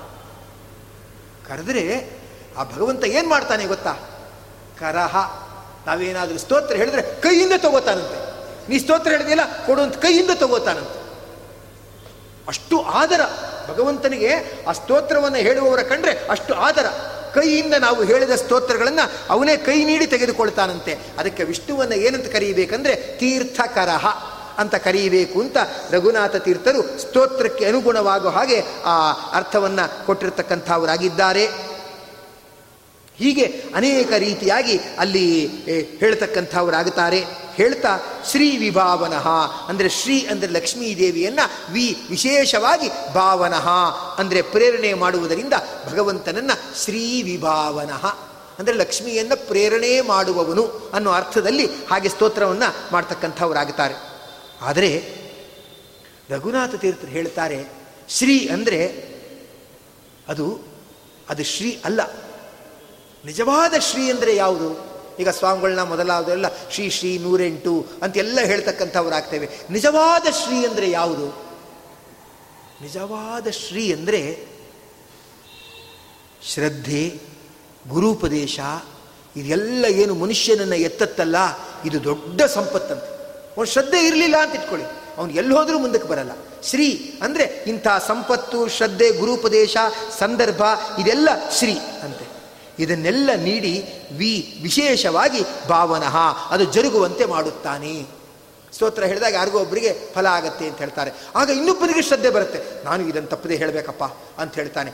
ಈಗ ಯಾರದ್ದೋ ಘಟನೆಯಿಂದ ಶ್ರದ್ಧೆ ಉಂಟು ಮಾಡಿ ಸ್ತೋತ್ರಾದಿಗಳ ಪಾರಾಯಣವನ್ನು ಜರುಗುವಂತೆ ಮಾಡುವವನಾದ್ದರಿಂದ ಆ ಭಗವಂತನನ್ನು ಶ್ರೀ ವಿಭಾವನಃ ಅಂತ ಕರೀಬೇಕು ಅಂತ ಹೇಳ್ತಕ್ಕಂಥವರಾಗುತ್ತಾರೆ. ಹೀಗೆ ಅನೇಕ ಅರ್ಥಗಳು ಇಲ್ಲಿ ನಾವು ಕಾಣ್ತಾ ಇರತಕ್ಕಂಥವರಾಗುತ್ತೇವೆ ಅದನ್ನೆಲ್ಲ ಇಲ್ಲಿ ತಿಳಿಸಿ ಹೇಳ್ತಕ್ಕಂಥವರಾಗಿದ್ದಾರೆ. ಆದ್ದರಿಂದ ಈ ಎಲ್ಲಕ್ಕೂ ಕೂಡ ಆ ರೀತಿಯಾಗಿ ನಾವು ಅರ್ಥವನ್ನು ಮಾಡಬೇಕು ಅಂತ ತಿಳಿಸ್ತಾ ಇರ್ತಕ್ಕಂಥವರಾಗಿದ್ದಾರೆ. ಮತ್ತೆ ಅವ್ಯಂಗ ಅನ್ನೋದಕ್ಕೆ ಒಂದು ಅರ್ಥ ನೋಡಿದ್ವು ನಾವು. ಇನ್ನೊಂದು ಅರ್ಥ ರಘುನಾಥ ತೀರ್ಥರು ಹೇಳ್ತಾರೆ ಅದನ್ನು ನೋಡಿಕೊಂಡು ಇವತ್ತಿನ ಪ್ರವಚನವನ್ನು ಭಗವಂತನಿಗೆ ಸಮರ್ಪಣೆ ಮಾಡೋಣ. ಅಂಗ ಅಂದರೆ ಪರಿವಾರ. ಅಂಗ ಅಂದರೆ ಪರಿವಾರ ದೇವತೆಗಳು. ಸಾಂಗೋಪಾಂಗವಾಗಿ ನಡೆಯಿತು ಅಂತ ಅಂತೆಲ್ಲ ಹೇಳ್ತಕ್ಕಂಥವರಾಗ್ತಾರೆ. ಅಂಗ ಅಂದರೆ ಪರಿವಾರ. ವ್ಯಂಗ ಅಂದರೆ ಪರಿವಾರ ಇಲ್ಲ. ಹುಟ್ತಾ ಒಬ್ಬನೇ ಬರ್ತಾನೆ, ಹೋಗ್ತಾ ಒಬ್ಬನೇ ಹೋಗ್ತಾನೆ. ಯಾರ್ಯಾರು ಪರಿವಾರದವರು ಇದ್ದಾರೆ ಅಂಗರಕ್ಷಕರಿದ್ದಾರೆ ಅಂಗರಕ್ಷಕರಿದ್ದಾರೆ ಅಂತ ತಿಳ್ಕೊಂಡಿರ್ತಾರೆ. ಅಂಗರಕ್ಷರೇ ಗುಂಡಿಡಿದು ಮುಗಿಸ್ಬಿಡ್ಬು ಅವ್ರನ್ನ ಮುಗಿಸ್ಬಿಟ್ಟಿರ್ತಾರೆ. ಇವ್ರು ಯಾರೂ ಕೂಡ ಅಲ್ಲ. ಇವ್ರು ಯಾ ವ್ಯಂಗ ಅಂದರೆ ಪರಿವಾರ ಸಹಿತನಾಗದೇ ಇರುವವನಿಗೆ ವ್ಯಂಗ ಅಂತ ಕರೀತಾರೆ. ನಮ್ಮ ದೇವರು ಯಾವ ಅವತಾರ ಮಾಡಿದ್ರು, ಎಲ್ಲ ಇದ್ರೂ ಪರಿವಾರ ದೇವತೆಗಳಿಂದ ಸಹಿತನಾಗೇ ಇರ್ತಾನೆ. ಅವನೊಬ್ಬರಿಗೆ ಮಾತ್ರ ಹೇಳೋದು, ಸಶ್ರೀಕಾಯ ಸಪರಿವಾರಾಯ ಶ್ರೀಮನ್ನಾರಾಯಣಾಯ ಅಂತ ಪರಿವಾರ ಸಹಿತನಾದವನು ಅವನೇ. ಇನ್ಯಾರೂ ಅಲ್ಲ ಪ್ರಳಯ ಕಾಲದಲ್ಲಿ ಎಲ್ಲರೂ ಕೂಡ ನಾಶ ಆಗ್ಬಿಟ್ಟಿರ್ತಾರೆ. ನಾಶ ಆಗದೆ ಇರ್ ಲಕ್ಷ್ಮೀ ಸಹಿತನಾಗಿ ಇರತಕ್ಕಂಥ ಅವನು ಅಂದರೆ ಭಗವಂತನೇ. ಆದ್ದರಿಂದ ಅವ್ಯಂಗ, ಅಂದರೆ ಪರಿವಾರ ದೇವತೆಗಳ ಸಹಿತನಾಗಿ ಸರ್ವೋತ್ತಮನಾಗಿ ಇರುವವನು ಅನ್ನೋದು ಅವ್ಯಂಗ ಅನ್ನೋ ಶಬ್ದಕ್ಕೆ ಅರ್ಥ. ಅಂತ ಆ ವ್ಯಾಕರಣವನ್ನು ಬಳಸಿಕೊಂಡು ಏನು ಮಾಡ್ತಿದ್ದಾರೆ? ಅದರ ವಿಶೇಷವಾದ ಅರ್ಥವನ್ನು ಶೇಷಚಂದ್ರಿಕಾಚಾರ್ಯರು ಹೇಳ್ತಕ್ಕಂಥವರಾಗಿದ್ದಾರೆ. ಅದಕ್ಕೆ ಅವರು ಸ್ತೋತ್ರ ಮಾಡ್ತಾ ಜ್ಞಾನಿಗಳು ಹೇಳ್ತಾರೆ, ಸರ್ವ ಸರ್ವಂ ಸಹೇಶಾನ ಸಭಾಸು ಜಿತವಾದಿರಾಟ್ ಸರ್ವ ಸರ್ವಂ ಸಹೇಶಾನ ಸರ್ವಂ ಸಹ ಅಂದರೆ ಭೂಮಿ. ಅದಕ್ಕೆ ಈಶಾನ ಅಂದರೆ ಒಡೆಯರಾಗಿರ್ತಕ್ಕಂಥ ರಾಜರು. ಅಂತ ಸರ್ವ ಸರ್ವಂ ಸಹೇಶಾನ ಸಭಾಸು. ಅಂದರೆ ರಾಜರ ಮತ್ತು ವಿದ್ವಾಂಸರ ಸಭೆಗಳಲ್ಲಿ ಸಭಾಸು. ಜಿತವಾದಿರ. ವಾದಿಗಳ ಜೊತೆ ವಾದ ಮಾಡಿ ಗೆದ್ದಿರ್ತಕ್ಕಂಥವರು ಸರ್ವದಾ ಸರ್ವದೂ ಭೂಯಾತ್ ರಘುನಾಥ ಮುನೀಶ್ವರ. ಅಂತಹ ರಘುನಾಥ ಮುನೀಶ್ವರರು ಸರ್ವದಾ ಸರ್ವದೂ ಭೂಯಾತ್ ಎಲ್ಲ ನಮಗೆ ಎಲ್ಲ ಫಲವನ್ನು ಕೂಡ ಕೊಡ್ತಕ್ಕಂಥವರಾಗಲಿ ಅಂತ ಅವ್ರನ್ನ ಸ್ತೋತ್ರ ಮಾಡ್ತಾರೆ. ಅವರದ್ದು ಎಂಥ ಶ್ರೇಷ್ಠವಾದ ಪರಂಪರೆ ಶ್ರೇಷ್ಠದರ್ಕಾಚಾರದ್ದಂದರೆ ಅವರ ಗುರುಗಳು ಇದ್ದಾರ ಲಕ್ಷ್ಮೀನಾರಾಯಣ ಮುನಿಗಳು ನೇರ ಹಾಗೆ ನಡ್ಕೊಂಡು ನಡ್ಕೊಂಡು ಬದರಿಗೆ ಹೊಟ್ಟೋಗ್ಬಿಟ್ಟು ಅವರು ವೃಂದಾವನ ಇಲ್ಲ. ನೇರ ನಡ್ಕೊಂಡು ನಡ್ಕೊಂಡು ಹಾಗೆ ಬದರಿಗೆ ಹೊಟ್ಟೋಗ್ಬಿಟ್ರು ಸತ್ಯತೀರ್ಥರು ಮೊದಲಾದ ಜ್ಞಾನಿಗಳು ಮಧ್ವಾಚಾರ್ಯ ಜೊತೆ ಇದ್ದವರು ಇದ್ದಾರೆ ಅವರ ವೃಂದಾವನ ಇಲ್ಲ ಇಲ್ಲ ನೇರ ಹಾಗೆ ಹೊಟ್ಟೋಗ್ಬಿಟ್ರು ಹಾಗೆ ಲಕ್ಷ್ಮೀನಾರಾಯಣ ಮುನಿಗಳು ಅಂತ ನೇರ ಬದರಿಗೆ ಹೊಟ್ಟೋದು ವೇದವ್ಯಾಸರಿಗೆ ಅಷ್ಟು ಪ್ರೀತಿ ಪಾತ್ರರಾದವು ಅಂಥ ಗುರುಗಳ ಅನುಗ್ರಹಕ್ಕೆ ಪಾತ್ರರಾದವು. ಅವರ ಶಿಷ್ಯರು ಭಾಷ್ಯದೀಪಿಕಾಚಾರ್ಯರು, ಜಗನ್ನಾಥ ಯತಿಗಳು ಅಂತ ಅವ್ರನ್ನ ಕರೀತಾರೆ. ಅವರಂತೂ ಇಡೀ ಭಾಷ್ಯಕ್ಕೆ ಅದ್ಭುತವಾದ ದೀಪಿಕೆ ಅಂತ ಅದನ್ನು ಬರೆದು ಏನು ಮಾಡಿದ್ದಾರೆ? ಜಗತ್ತಿಗೆ ಆ ಗ್ರಂಥವನ್ನು ಕೊಟ್ಟವರು. ಉತ್ತಮ ಗುರುಗಳು, ಉತ್ತಮ ಶಿಷ್ಯರು. ಎರಡರ ಕೊಂಡಿಯಾಗಿ ಇರತಕ್ಕಂಥವರು ಶೇಷಚಂದ್ರಿಕಾಚಾರ್ಯ. ಅದೆಲ್ಲ ಏನಾಗುತ್ತೆ? ಅದರ ಮಹಿಮೆಗಳನ್ನು ಪ್ರಸಾರ ಮಾಡ್ತಾ, ಅದರ ಸಾನ್ನಿಧ್ಯದಲ್ಲಿ ವಿಶೇಷವಾಗಿ ಸಂಭ್ರಮಗಳನ್ನು, ಸಮಾರಂಭಗಳನ್ನೆಲ್ಲ ನಡೆಸ್ತಾ ಇದ್ದರೆ ಆಗ ಆ ಊರಿನ ಜನರಿಗೆ ಅದರ ಬಗ್ಗೆ ಹೆಚ್ಚು ಆದರ, ಹೆಚ್ಚು ಗೌರವಗಳೆಲ್ಲ ಬಂದು ಅದು ಹೊಸ ತೀರ್ಥಕ್ಷೇತ್ರದ ಕಳೆಯನ್ನು ಅದು ಕಟ್ಕೊಳ್ತಾ ಇರತಕ್ಕಂಥದ್ದಾಗುತ್ತದೆ. ಈ ನಿಟ್ಟಿನಲ್ಲಿ ಅನೇಕ ಕಾರ್ಯಗಳು ಜರುಗುತ್ತಾ ಇರತಕ್ಕಂಥದ್ದಾಗಿದೆ. ಇನ್ನೂ ಕೂಡ ವ್ಯಾಸರಾಜರ ಸಂಕಲ್ಪದಿಂದ ಅನೇಕ ಕಾರ್ಯಗಳು ಜರುಗುತ್ತದೆ. ಆ ಥರ ಆಗಲಿ ಶೇಷಚಂದ್ರಿಕಾಚಾರ್ಯರು ನಮಗೆಲ್ರಿಗೂ ಕೂಡ ಆ ವ್ಯಾಸರಾಜರಲ್ಲಿ ವಿಶೇಷವಾದ ಭಕ್ತಿಯನ್ನು ಕೊಟ್ಟು ಉದ್ಧಾರ ಮಾಡಲಿ ಅಂತ ಹೇಳ್ತಾ ನಮ್ಮ ನಾಗೂರು ಶ್ರೀನಿವಾಸ್ ಅವರು ಛಲ ಬಿಡದ ತ್ರಿವಿಕ್ರಮನಂತೆ. ನನಗೆ ಅವರು ಎಷ್ಟು, ಈ ವಯಸ್ಸಲ್ಲಿ ಅವರಿಗೆ ಎಷ್ಟು ಉತ್ಸಾಹ ಇರತಕ್ಕಂಥದ್ದಾಗಿದೆ. ಅಲ್ಲಿ ಮಾಡಬೇಕು, ಇಲ್ಲಿ ಮಾಡಬೇಕು, ಇಷ್ಟೇ ಸಾಲದು ಇಸ್ಕಾನ್ ಟೆಂಪಲಲ್ಲಿ ಮಾಡಬೇಕು, ಬೇರೆ ಪ್ರದೇಶಗಳಲ್ಲಿ ಮಾಡಬೇಕು. ವ್ಯಾಸರಾಜರ ಯಾವ್ಯಾವ ಕಾರ್ಯಕ್ಷೇತ್ರಗಳಿದೆ ಅಲ್ಲೆಲ್ಲ ಒಂದೊಂದು ದಿವಸ ಮಾಡಬೇಕು ಅಂತ ಹೇಳ್ತಾ ಹೊಸ ಉತ್ಸಾಹವನ್ನು ಹೊತ್ತುಕೊಂಡು ಅವರು ಆ ಕಾರ್ಯವನ್ನು ಸಂಯೋಜನೆ ಮಾಡಿ ಮಾಡ್ತಾ ಇರ್ತಕ್ಕಂಥವರಾಗಿದ್ದಾರೆ. ನಿಜವಾಗಿ ಏನಂದರೆ, ಆ ವ್ಯಾಸರಾಜರ ಸೇವೆಯನ್ನು ಶ್ರದ್ಧೆಯಿಂದ ಮಾಡ್ತಕ್ಕಂಥವರಂದರೆ ಅಂಥವರನ್ನು ನಾವು ಹೇಳಬೇಕು. ಒಂದು ಪ್ರೋತ್ಸಾಹ ಕೊಡುವ ಭಾಗ ಇರಬೇಕು. ಇನ್ನೊಂದು ಅನುಷ್ಠಾನವನ್ನು ಮಾಡ್ತಕ್ಕಂಥ ವಿದ್ವಾಂಸರ ಭಾಗ ಇರತಕ್ಕಂಥದ್ದಾಗಬೇಕು. ಅದು ಎರಡನ್ನೂ ಮೆಚ್ಚಿಕೊಳ್ತಕ್ಕಂಥ ಶ್ರೋತೃಗಳ ಭಾಗ ಇರಬೇಕು. ಈ ಮೂರು ಭಾಗಗಳಿದ್ದರೆ ಎಲ್ಲ ಕಾರ್ಯಕ್ರಮಗಳು ಕೂಡ ಚೆನ್ನಾಗಿ ನಡೀತಾ ಇರತಕ್ಕಂಥದ್ದಾಗುತ್ತದೆ. ಅದರಿಂದ ಈ ವ್ಯಾಸರಾಜ ಮಠದಲ್ಲಿ ಏನು ವಿಶೇಷವಾಗಿ ಶೇಷಚಂದ್ರಕಾಚಾರ್ಯರ ಒಂದು ಪ್ರವಚನವನ್ನು ಇಟ್ಕೊಂಡು ಆ ವ್ಯವಸ್ಥಾಪಕ ವರ್ಗ ಮತ್ತು ನಾಗೂರ್ ಶ್ರೀನಿವಾಸ ಅವರು ನಡೆಸ್ತಾ ಇದ್ದಾರೆ. ಇದು ಶ್ರೇಷ್ಠತಮವಾಗಿದೆ. ಇನ್ನು ಅನೇಕ ಕಾರ್ಯಕ್ರಮಗಳು, ಎಷ್ಟು ಉಪನ್ಯಾಸ ಮೊದಲಾದವುಗಳು ಈ ಜಾಗದಲ್ಲಿ ಅನೇಕ ಘನ ವಿದ್ವಾಂಸರಿಂದೆಲ್ಲ ನಡೀತಾ ಇದೆ. ಇದು ಹೀಗೆ ನಡೀತಾ ಇರಲಿ.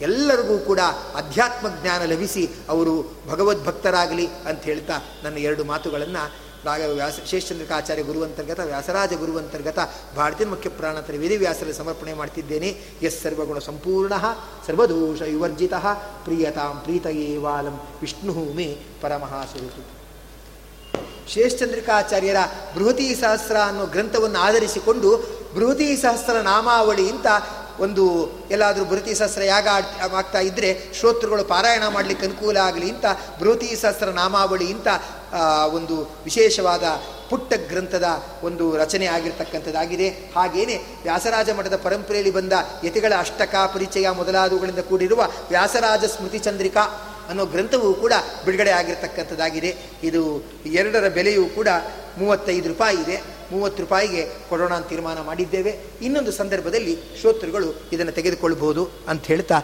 ಎಸ್ ಸರ್ವಗುಣ ಸಂಪೂರ್ಣ, ಸರ್ವದೋಷ ವಿವರ್ಜಿತ, ಪ್ರಿಯತಾಂ ಪ್ರೀತಯೇ ವಾಲಂ ವಿಷ್ಣು ಮೇ ಪರಮಃ ಸುರುತು, ಶ್ರೀಕೃಷ್ಣಾರ್ಪಣಂ ಅಸ್ತು.